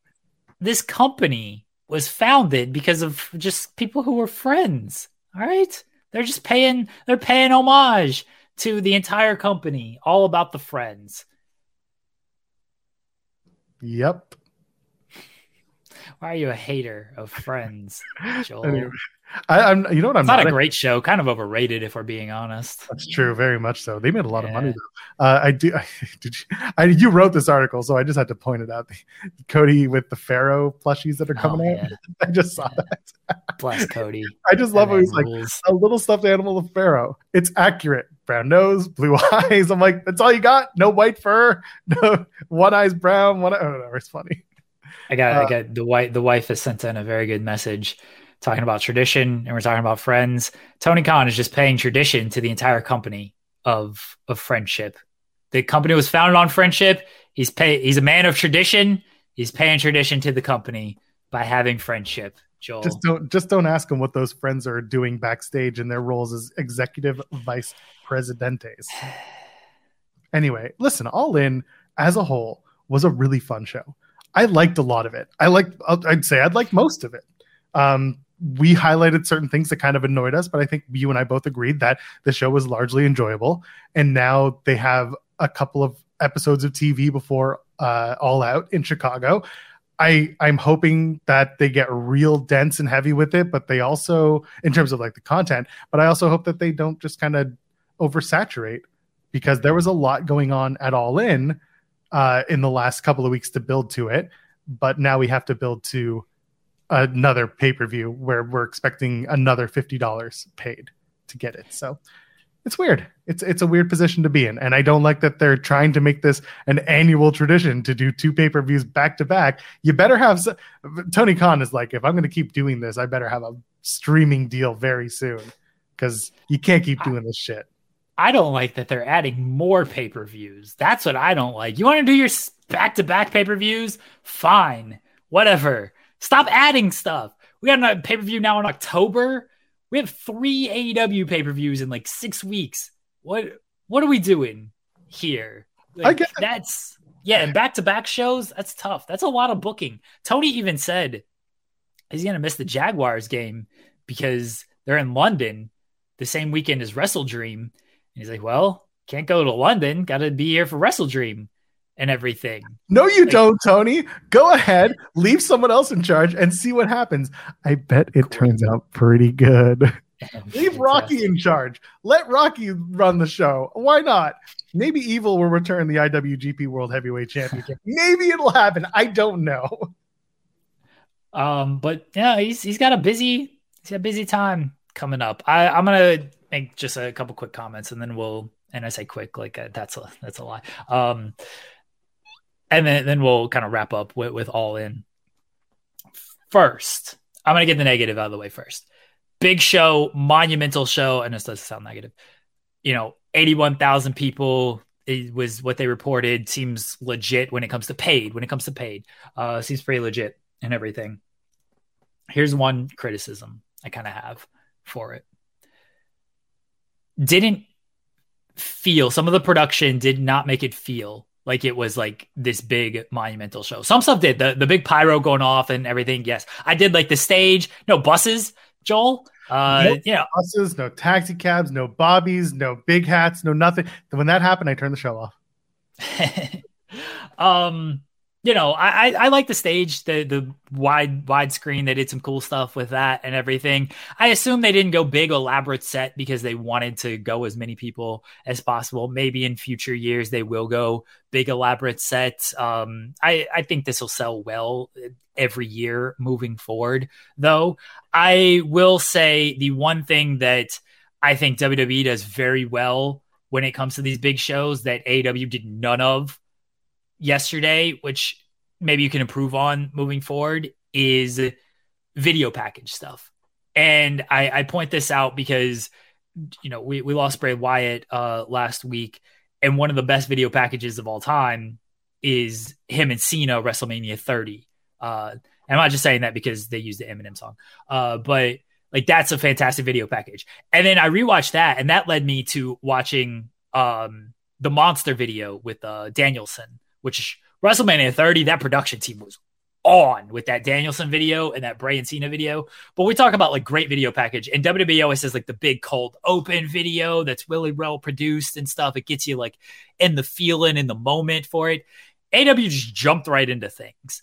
And then their video packages for some of these match were either like two seconds long or they were just what you would see on Dynamite. Like I wanted just a little bit more get you into the moment of this match and make it feel like, oh, I'm about to witness something like spectacular right now. And they've done it before. They're few and far between. This is where I think AW, when they want to do these good long video packages, they can, but they just don't do it very often. I think for something like All In, when you're talking about this big of a show, I would maybe like to see like a big video package for, for something like this. I also understand the argument of like, let's just do the action, get to the matches. We don't want to undercut any of that. Keyshawn says the lack of build didn't help. And that's certainly true, is like the lack of build didn't help. But see, okay, so I'm fine with um match videos if you're not gonna do a big one there.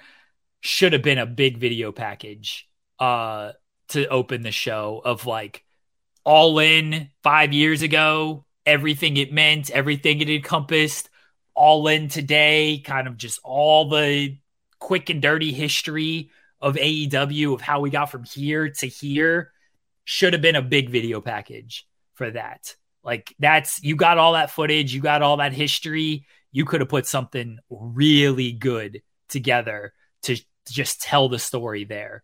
And they, they didn't do any of that. And Louis, I, I get that makes sense. The constant video package and WWE ruin the live experience. Hey, I get it, but you know when you knock it out of the park on some of these video packages that they do for WrestleMania and stuff, I'm willing to sit through sit through those because that gets me more amped for that. And I understand if not everybody's the same, but I do think they should have had like a cool video package, um, a cool video package to open the show.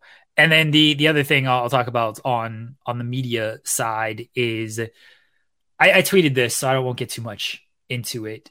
You know, it was their biggest show. They did do media from outlets that typically don't cover on the media when it comes to AEW. Um, Tony Khan did some did an interview with like the Hollywood Reporter. There's a lot of muscle and fitness. I think they had muscle and fitness there at the uh, press conference as well. Uh, so there was there was a lot of outlets that you typically don't see covering wrestling.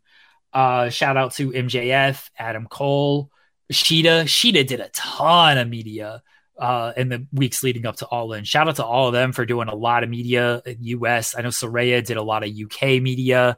I expected more out of Jericho. Jericho only did like a couple of interviews. I thought he would do a little bit more just because he's Jericho, one of the faces, has done a lot of this stuff. I kind of expected more from Sting, just because Tony likes to get Sting out there a little bit. Darby did a few local hits, um, but he he comes off across well in media. The Bucks did one thing with Sports Illustrated. Uh, I thought they could have done more. I would have liked more. They just don't. That's the thing with the Bucks. I know. And, and I understand. I understand that like the Bucks and Kenny don't do a lot of media, but like again, when you're talking about this big of show and you're you're a big reason why the first all in happened and now you're a big reason why this all in is happening. Like i think you just got to put yourself out there more and do this stuff. And i understand there's certain questions you don't want to a- answer but clearly, you don't have to talk about this stuff. Again, the Bucks did an interview with SI. They were asked about Cash Wheeler. It's like, oh, you know, it's unfortunate. We could do what we do. Nothing about Punk was asked. I assume these people know, hey, don't ask about that. If it's a written interview, you can cut all that out anyway. You just got to do this media. It's part of the gig. It's part of the gig. You know, Cody says that all the time. Drew McIntyre wants to do this media. Like sometimes you just gotta for these big matches, these big shows you got to go out there and do it. Moxley was another one, and Moxley's not a like doesn't do like doing a ton of media, but another guy who probably just could have done more given his position in the company and the the magnitude of this show. I would have liked to seen more from them, but we got what we got. Maybe in in future they will continue to do more media on this stuff because it was lighter than what you would see from a typical big WWE show. WWE they they fucking hit everywhere when it comes to uh, when it comes to media. And you know, we had the super chat earlier of Bianca. Bianca's on like the, the Today Show with Montez. Like the, she's she's everywhere on this stuff. If they can put Bianca to do an interview, Bianca's doing an interview. Yeah, I, I actively search this stuff. SummerSlam week, I listened to about five different Bianca Belair interviews, just local like kind of stuff. That wasn't even counting all the major interviews she did. She her, Drew, Cody, they're everywhere when it comes to the media. So lessons for for AW. Otherwise, like let's celebrate this show. Monumental show for the company, monumental show for wrestling. We have a viable second company that can run these gigantic stadium shows. I think it was a, a cause for celebration. And it was a very good show. Like a really, really good show. Like a memorable show for a lot of reasons. And uh, now, sadly, World Wrestling what done for me lately. Now we're another show this weekend. You went robotic for a second. Are you back? Yeah. Okay. Um, I actually I want to I want to add one thing to the media topic that you were talking about, um, and that is Darby Allin because for the longest time, Darby wasn't a talker. Darby didn't really want to be a talker, but over the last little while, he's become a talker and a very good one at that when I was at the uh, the Toronto press conference for uh, the the post Forbidden Door press conference, they ran the silly Jericho setup to do the uh, the tag match. But up until that point, it was Darby and Sting sitting at the press conference. Everyone was asking Sting questions. I get it; it's fine. And then Darby at one point just kind of cut the tension. It was just like, "Oh, no one wants to talk to me. All right, fuck me then." And he just kind of like removed himself from the press conference. And at that point, I was like, I kind of want to ask Darby a question because you can tell that there is just a level of comfort that's starting to shine through. And, it, and it's happening with his promos now and people are rightfully praising him for it. I like seeing that development with wrestlers who never really had that big of an opportunity to have big media hits and things like that. And i like that darby is is, is putting himself out there to do it. So um, just kudos to him. And and someone had asked you know did the the bucks or omega do the media scrums? No they don't I have never seen the Bucks and Kenny do a media scrum, unless it was when Kenny won the title and did a defense. I can't think of a time where they've done it. Don's done it for Kenny before. I'm almost certain. But I don't think Kenny's done. A, they did. Well, you know, Kenny won the title during the pandemic. Yeah, yeah, it was during the pandemic too. So like, media wasn't really going to to them anyway. Yeah, I think the Bucks did one early in in AEW. Um, because I do remember there's like a there's like a photo of them standing uh in front of they used to have like the backdrops no chairs. You just had to like stand there the entire time. Uh can't get so a I, water can't get a chair. What the hell man? Yeah i think the bucks did one early but yeah they look i understand media is not everybody's favorite thing like sure fine, but like it's when you're a company this big now, like it's it's part of the gig. It's it's part it's part of the gig, and like you just you got to do this stuff. Keyshawn saying none of them are good on the mic. You don't have to be good on the mic for the media scrum. You just answer the question. Like you just. And some people just like yeah have three word answers and that's it. Orange Cassidy is is fine on the mic if you give him the opportunity, but like he goes into those press conferences and half kayfabes and half answers, and it's entertaining as hell in three words. Yeah, you you just, you just got to answer the question. You don't have to be great on the mic to to do that. Just be yourself. Like that's that's kind of it. Um, I, I think all of those guys should just be doing a little bit more media. And if they don't want to do it, fine. You know, hey, look, more power to them. I don't want to talk to any. I wouldn't want to talk to any of us anyway. I would like the Bucks on here. Let's talk some basketball. I would, uh, you know, I don't care to ask about the hard hitting questions. Let me just ask you about basketball and Taylor Swift. That's all I give shit about. Bucks, let's get an interview together. We're not going to talk about wrestling. You'll be on in the weeds, and we'll get in the weeds about basketball and, with Jeremy, and then I'll ask about uh, sneakers. Do you sure. know about shoes, Joel? No, I, I, wore my Nikes yesterday. That's about as good as it gets. And uh, I wear Docs in the winter and fall. So there you go. There, you could have okay, Omega talk about video games. Yeah. Anyway, yeah. Let's uh let's if you're ready, we can transition away from this. I think so. Congratulations to AEW, a tremendous show, one of the greatest shows ever. And we have another big show in AEW coming up. It's going to be just as big as All In. It's All Out on Sunday. Are they going to have 80,000 people at the, the United Center? Why are they running more pay per views, Joel? Do you know how upset I was? Do you know how much Tony Khan killed my vibe? Kendrick Lamar famously said, Bitch, don't kill my vibe. And Tony Khan killed my vibe when he's like, We're going to do more pay per views.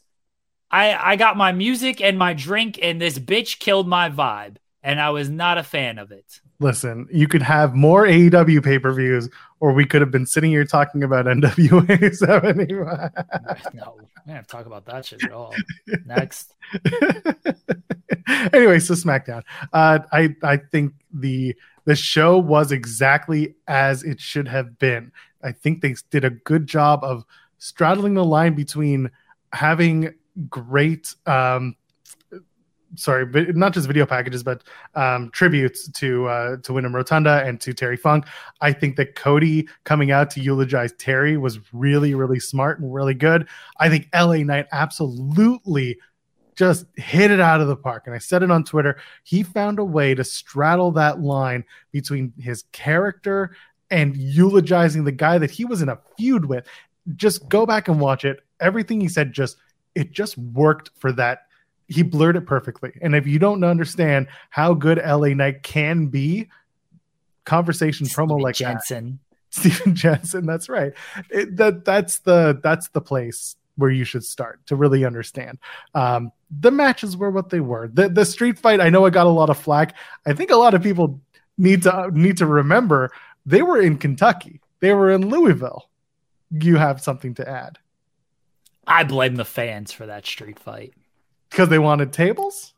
Because they chanted for tables and they got what they chanted for. You wanted more shit? You wanted forks? You wanted fire? You wanted branding irons? Chant for it. All right? You chanted for tables. You got tables. It's the well, fans' fault. You see, the Kentucky Athletic Commission, being who they are, uh, they're not very big on branding irons, which is ironic because it's Kentucky.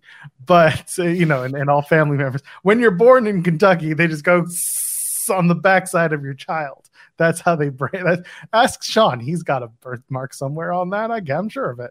Don't ask me how I know. I'm just going by historical records. do you know, Joel? I don't. Historical records, Jeremy mm. Lambert. Anyway, that's why the street fight was literally a table spot and no blood. They had it was the best of the worst circumstance. I love that they built to the table spot that worked um, but yeah, the, the match the match was what it was. I just saw a lot of people complaining, myself included, and I said this was the most WCW 1994 hardcore match you can ever find, and I got the right people to pop for that, including Jeremy. So we're good. Uh, and then they built a few things for payback. So we now know that Cody Rhodes is going to be on the Grayson Waller effect. They will do a Talkie Talk show. and uh, what else are they doing? They, they're doing. Um, they announced another match Ray, that I was like Rain Theory. Rain Theory. There was and another LA one. Knight and Miz as expected. Yeah, it's it's so, just it's going to be a, a B show. You've already paid your five bucks. Have fun. Hey, you're getting you're getting Seth and Shinsuke. That's a really good match. Yes. You know, Becky Becky and Trish has overstayed its welcome a little bit, uh, but the blow off is at payback in a cage match. So there you go. And it might just be the main event. Yeah, very well could be the main event. I, I thought when it came to SmackDown, look, anybody like criticizing a tribute show is an idiot. Would knock that off right now.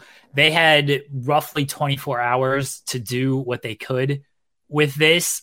The video package was sadly amazing. Um, I hope people understand what I, what I mean when I say that. Like it was very sad, but it was very well put together, very well produced. The, the music, everything hit. Like that was just great, great job by them and, and putting that together.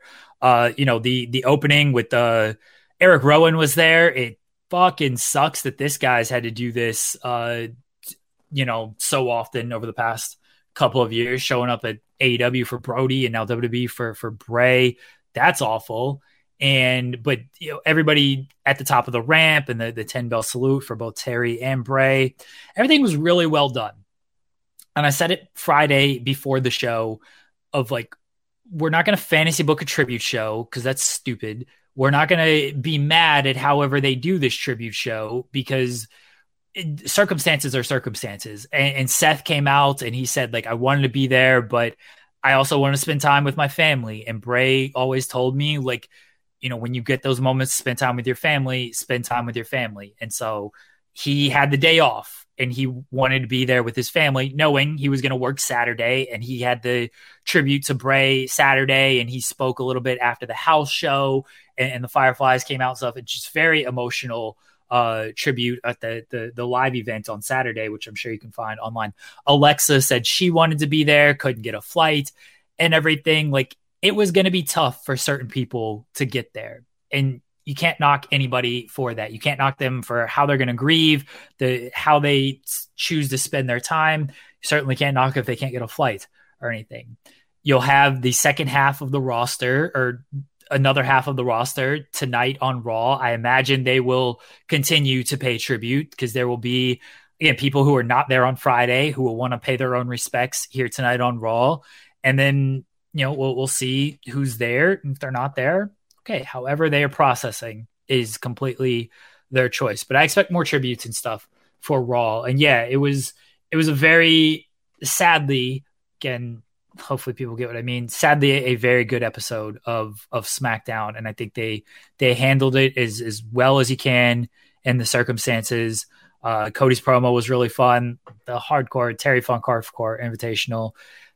Circumstances dictate they were in Kentucky. What are you going to do? Had they been anywhere else to do this, maybe it would have been paying more tribute to Terry Funk. Um, but it, it was just it sucked that sucked for a lot of reasons, but that they couldn't do a little bit more. Again, I blame the audience. And then yeah, LA Knight's promo was uh, fantastic, and the the closing with the the lantern and everything was really well done, and the the big image of him on the screen that was really well done. It was a well produced show, and you know, kudos to, to WWE for having to put that together and putting together the show they did in roughly like 24 hours notice. Every day, we rise challenging ourselves to work for what we believe in. At U.S. Border Patrol, protecting our borders is more than a job, it's a calling. Agents answer the call, working together to keep our country and communities safe. If you're ready for a new mission, join U.S. Border Patrol and go beyond. Learn more at cbp.gov/careers. Can we say egg sucking dog on Fox, Michael? Cody's the fucking best, dude. Never let anyone tell you that Cody Rhodes is not like one of the greatest professional wrestlers of all time. I, I I mean this sincerely. Of all time, Cody Rhodes is one of the greatest professional wrestlers. I fight me on that if you would like. Steven Jensen agrees with me, but just every aspect of pro wrestling, the man gets it. The man gets it and the man understands it better. And I mean literally every single aspect. Because you can knock some of these greats when it comes to certain things. There ain't no knocks on Cody. Merchandise, media, promos, the, the stuff he has to do in the ring, how he carries himself, how he presents himself. Cody gets it all. bless them since uh, we're gonna probably finish up with uh, the emergence talk, uh, the impact talk, I just want to hit on uh, Raw. Actually, has a few things announced. So since we're talking about WWE, you may as well get to that. Uh, Becky Lynch and Zoey Stark in a Falls Count Anywhere match. That should be fun. I feel like we just did that last two weeks ago with somebody else, but whatever. We'll see. Uh, Chad Gable and Ludwig Kaiser. Oh, that's the other one. Gable and and Gunther is probably going to be a payback match. They'll probably announce that tonight. That'll be fun, actually.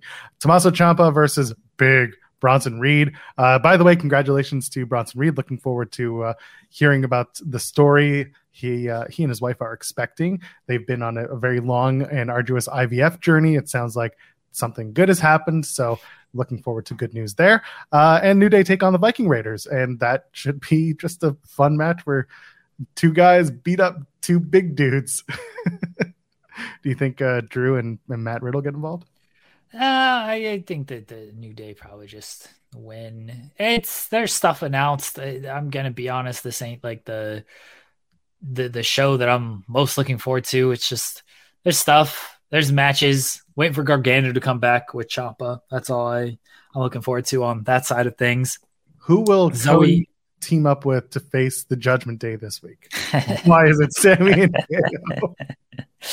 That's really it. Like we don't know what Judgment Day is doing on this show. They're the they're the draws when it comes to to Raw. Everything. Yeah, Cody will be there. Cody Cody will be great as he always is. I assume Cody's just gonna face Priest, just a singles match. I feel like they just did that, but do it again. Run it back. Run it back, baby.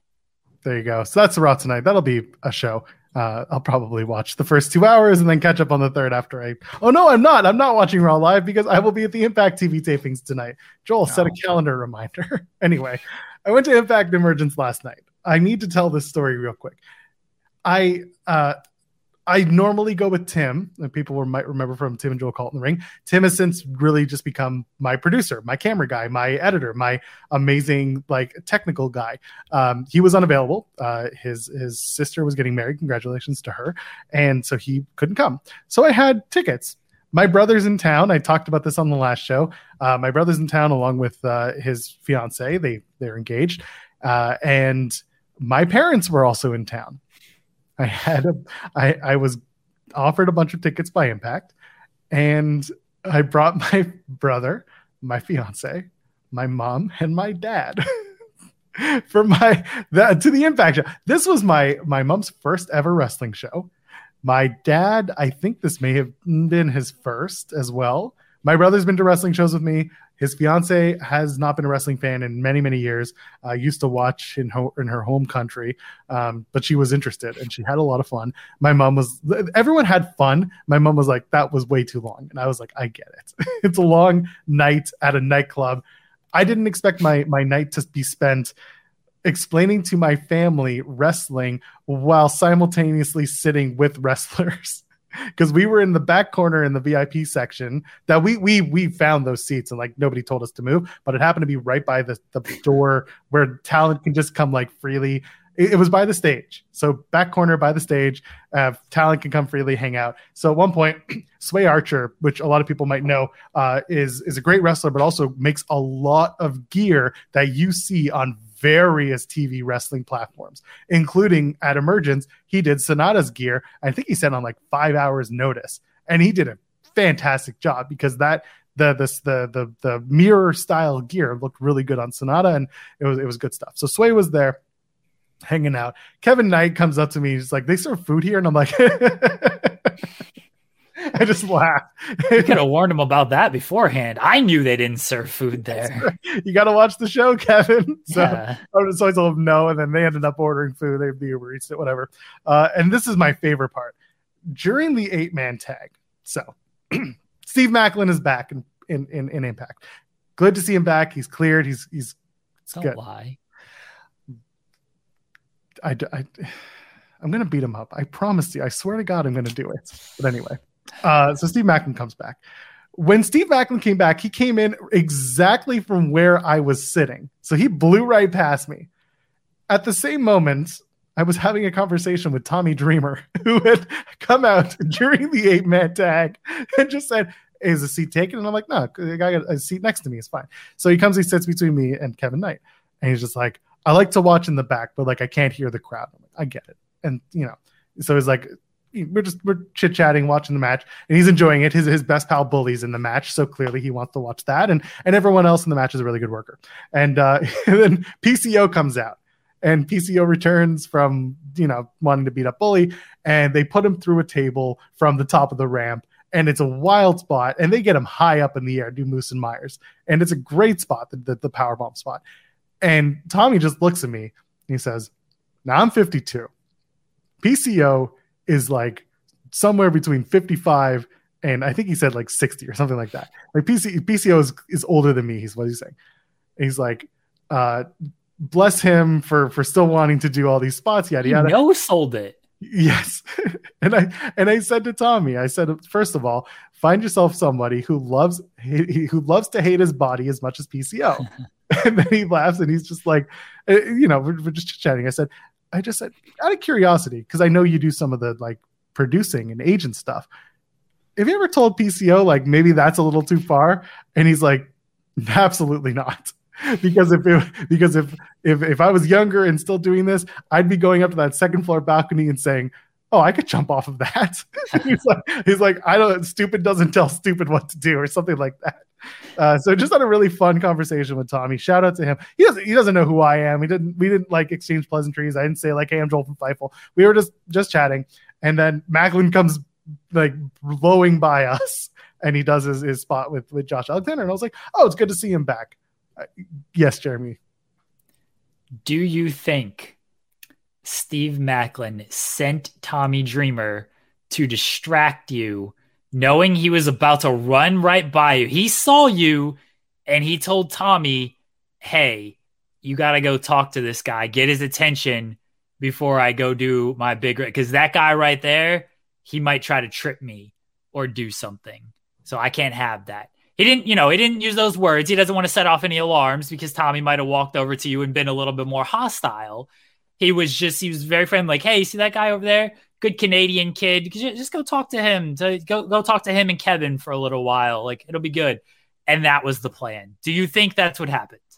I don't think Tommy Dreamer has a not nice bone in his body, is what I think. I, don't think I don't think Tommy Dreamer has it in his in himself to be uh angry unless you obviously unless you're a piece of shit to him but like if you're just a regular human being i don't think tommy has it in him to be a bad guy so no i don't think that's the case I think no this is not you know Maclin is the one who sent him Maclin sent dreamer to distract you so you could not go after Maclin. I, I think it's more likely that Maclin said to dreamer hey you see that guy over there he looks like a really nice guy you should go and talk with him go go hang out with him he's cool you know and Dreamer was probably like, oh, okay. And he's like, go watch the match. You, you, like watching the match out in front of the people. And Dreamer was like, I do like that. I do. Thanks, Steve. And then they shook hands and Dreamer came out. And then everything just kind of played out as it did. Yeah. And, yeah. and Maclin did that because he knew who was about to run right by you. Yes. And you were you were gonna attack Joel. And instead you were distracted because Maclin put that put that out there. Maclin was the one who got you uh, occupied, so you could not attack. So let the record show, everyone, please let the record show right now on the August 28th edition of In the Weeds.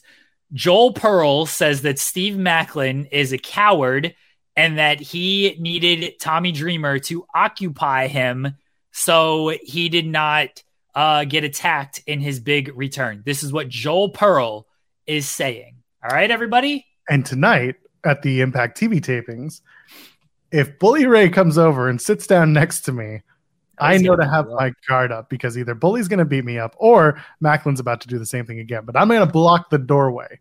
I'm going to be like, oh, not this time, Steve Maclin. And then Maclin's probably just going to be the shit. I mean, so it's fine. It's okay. I'm very sad. We got to get you. We got to get you fighting Steve Maclin. I'll tell you a story off the air. It's fine. Okay. Uh, the rest of the show, I do have to say, the show was just – a lot of fun. The opening, if you're gonna watch a couple of matches from this, go watch uh, the opening match with Eric Young and Deaner They those two know each other in and out, and it was such a good no disqualification match. It, they it had a finish. It was a hot open, good stuff. Uh, and then the the women's tag title match was fine. Um, explaining to my family MK Ultra, it was a bit of a very strange journey. What did you tell them? They are two women who used to hate each other, but now they make men feel a certain way, certain ways in which you would not exclaim in a normal sentence. But now that this is pro wrestling and social media, they feel a certain way. And then they said, Oh, what does that mean? I said, Have you ever asked someone to choke you? And then they looked at me and I said, That's what they say. That's a good explanation. I think you handled that well. Yeah, Joel. I did. I did.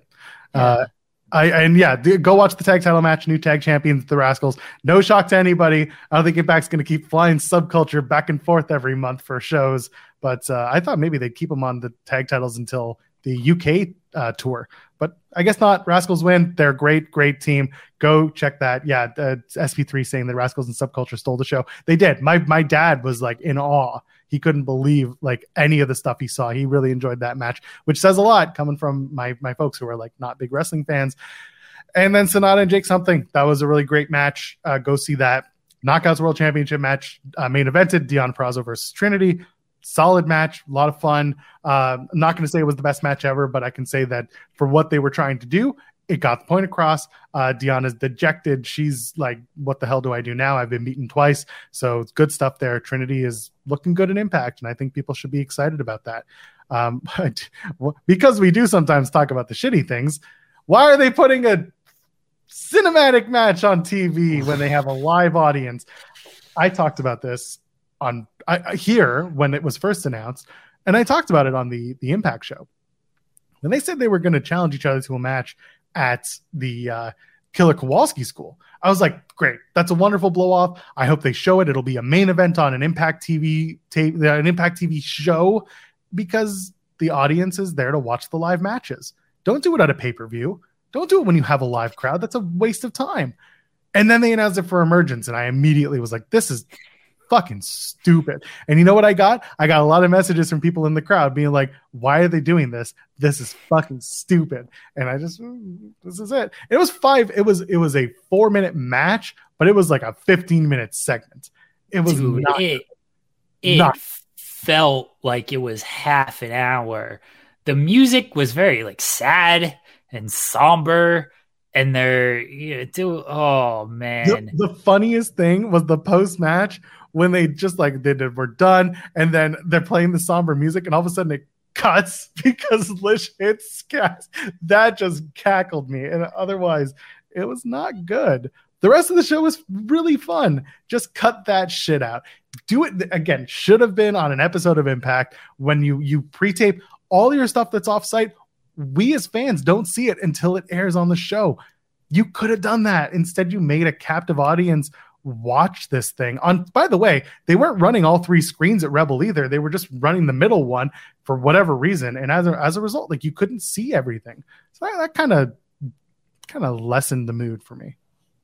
The, the music just lessened the mood. Like we got a hot audience. Let's bring them down with some somber what i don't know what this song was but yeah it uh that was the one thing i didn't like about the show either is i was sitting here watching it and working and everything. And I just hear this song and I look up and I see what's going on. And yeah, it felt like it was way too long. Otherwise, a very fun show from from Impact after just a very long day of of professional wrestling. But it it did not bring me down in in the way that you know a, another show potentially could have brought me down if I had I actually paid attention and watched that.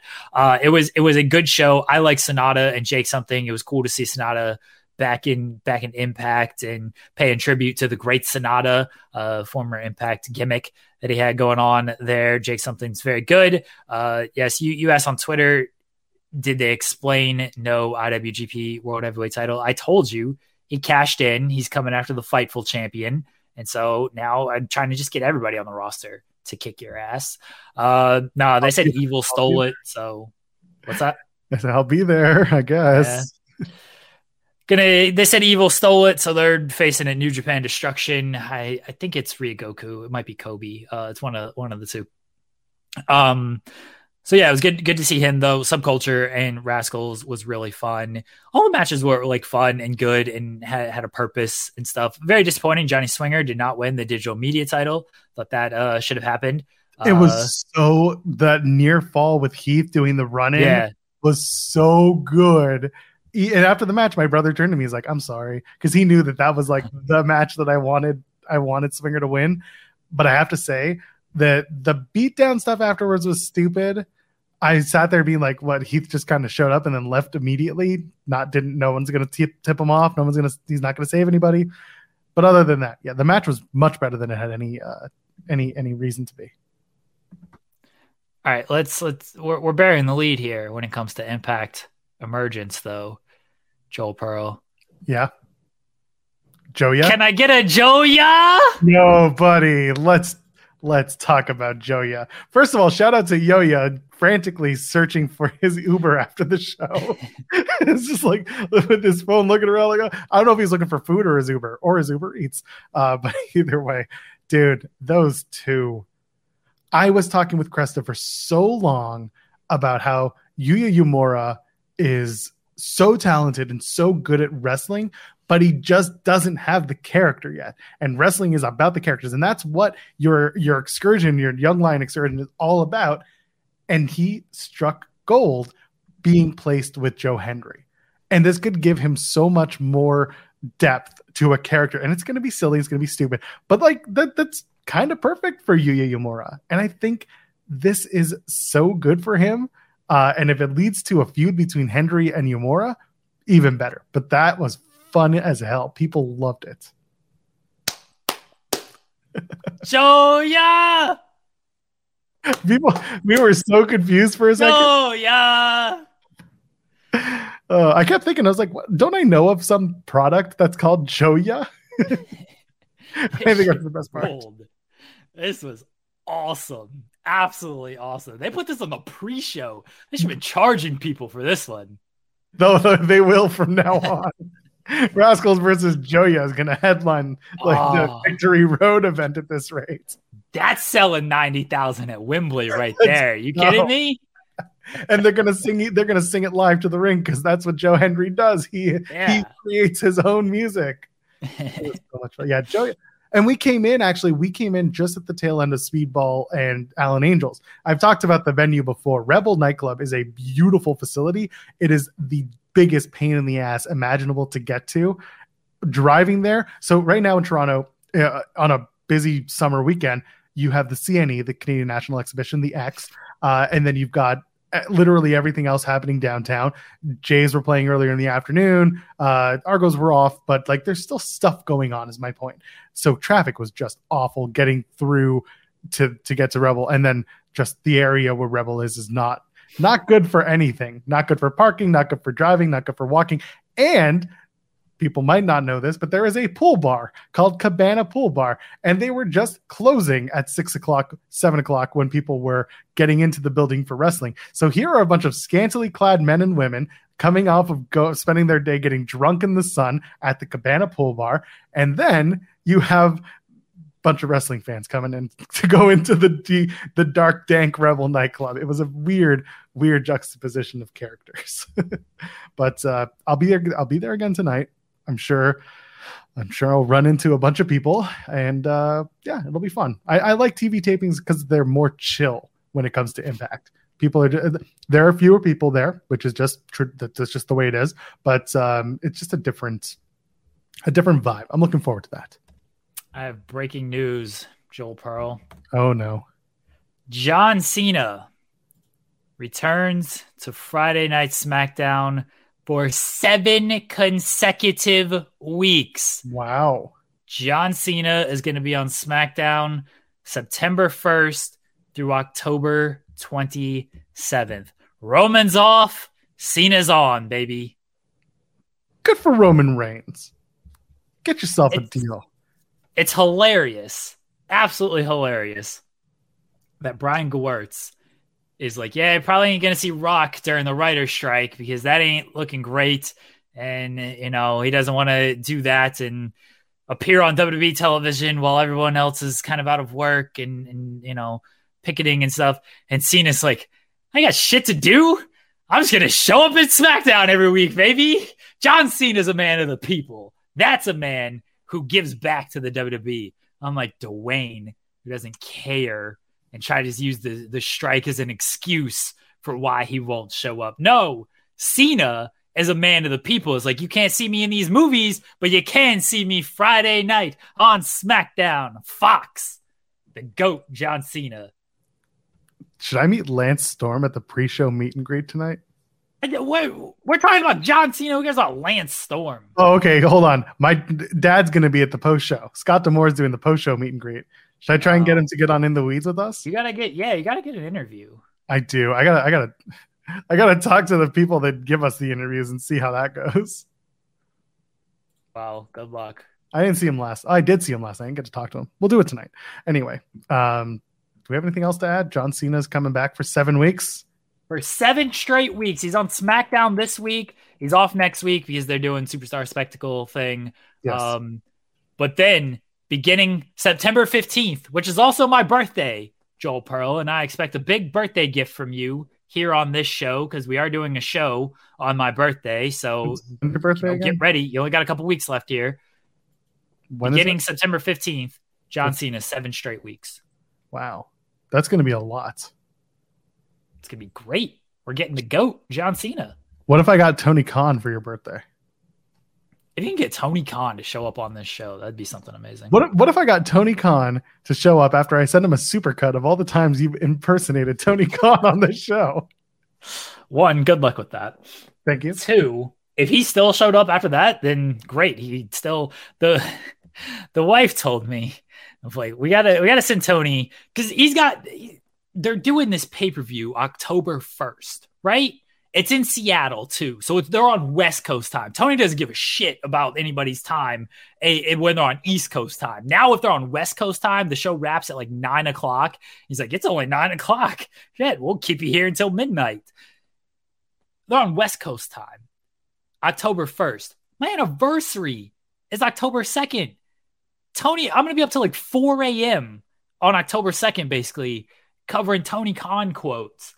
And I'll be sleeping all day for my anniversary. What is Tony doing? I got to send Tony. You know, Joel, you know what yesterday was for for the family here and like how I actually had like personal stuff to do and unfortunately had to miss because there was 18 hours of wrestling yesterday bless the wife, timed everything to where it's like, hey, you know that hour gap between the end of the show and the media scrum as they wait for everybody to get back there? That's when we're going to do the family stuff that I kind of need to be present for. But I still had to miss other stuff throughout the day because I'm covering the show.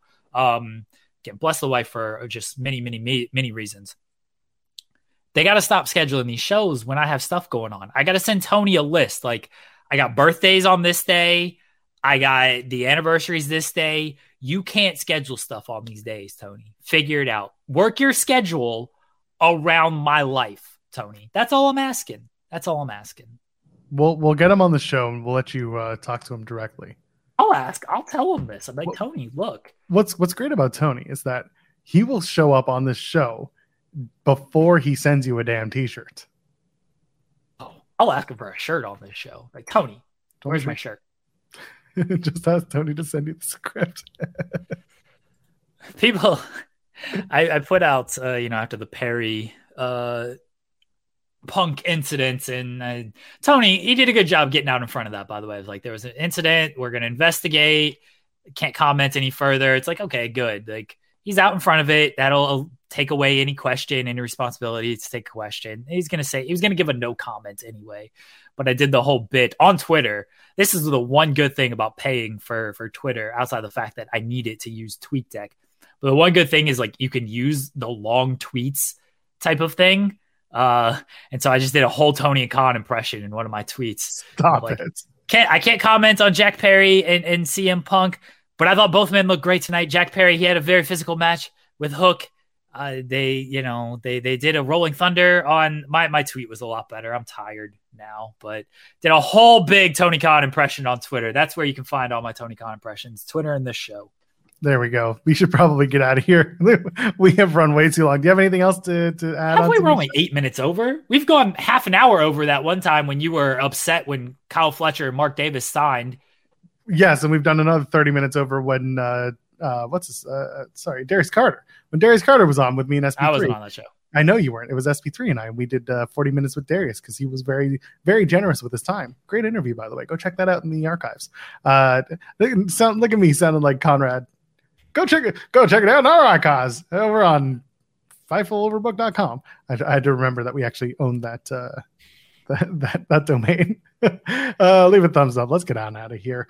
The only other thing I got to add is congratulations to Kenzie Paige. She deserves that NWA Women's Yeah. World Championship. I'm very I want her on the show. Please, uh, if you know Kenzie Paige, actually, I, I might have to go another way, but I like Kenzie Paige. I'm very happy she won the title, and that's all we're talking about on that show. That's all I wanted to talk about because that was good news. So, Jeremy, uh, plug it. Let's go home.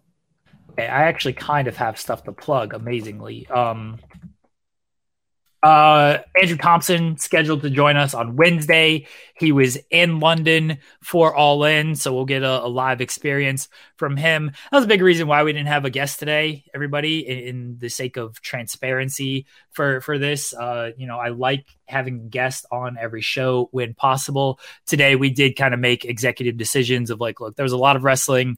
There's a lot to talk about, especially when it just all in, but then you factor in everything else. There was just to be a lot to talk about. We wanted to make sure we got all of our stuff out there. And you know, most of the people we're going to talk to, they've got their own podcast, so you can listen to them on that. But Andrew Thompson will be on on the show on Wednesday. And next Monday could be our worst show of all time, and it'll be on the main channel. So everybody get ready for that because we'll be coming off of two weeks of this wrestling stuff. That is an Eastern time zone show with AEW where I will be up until four o'clock.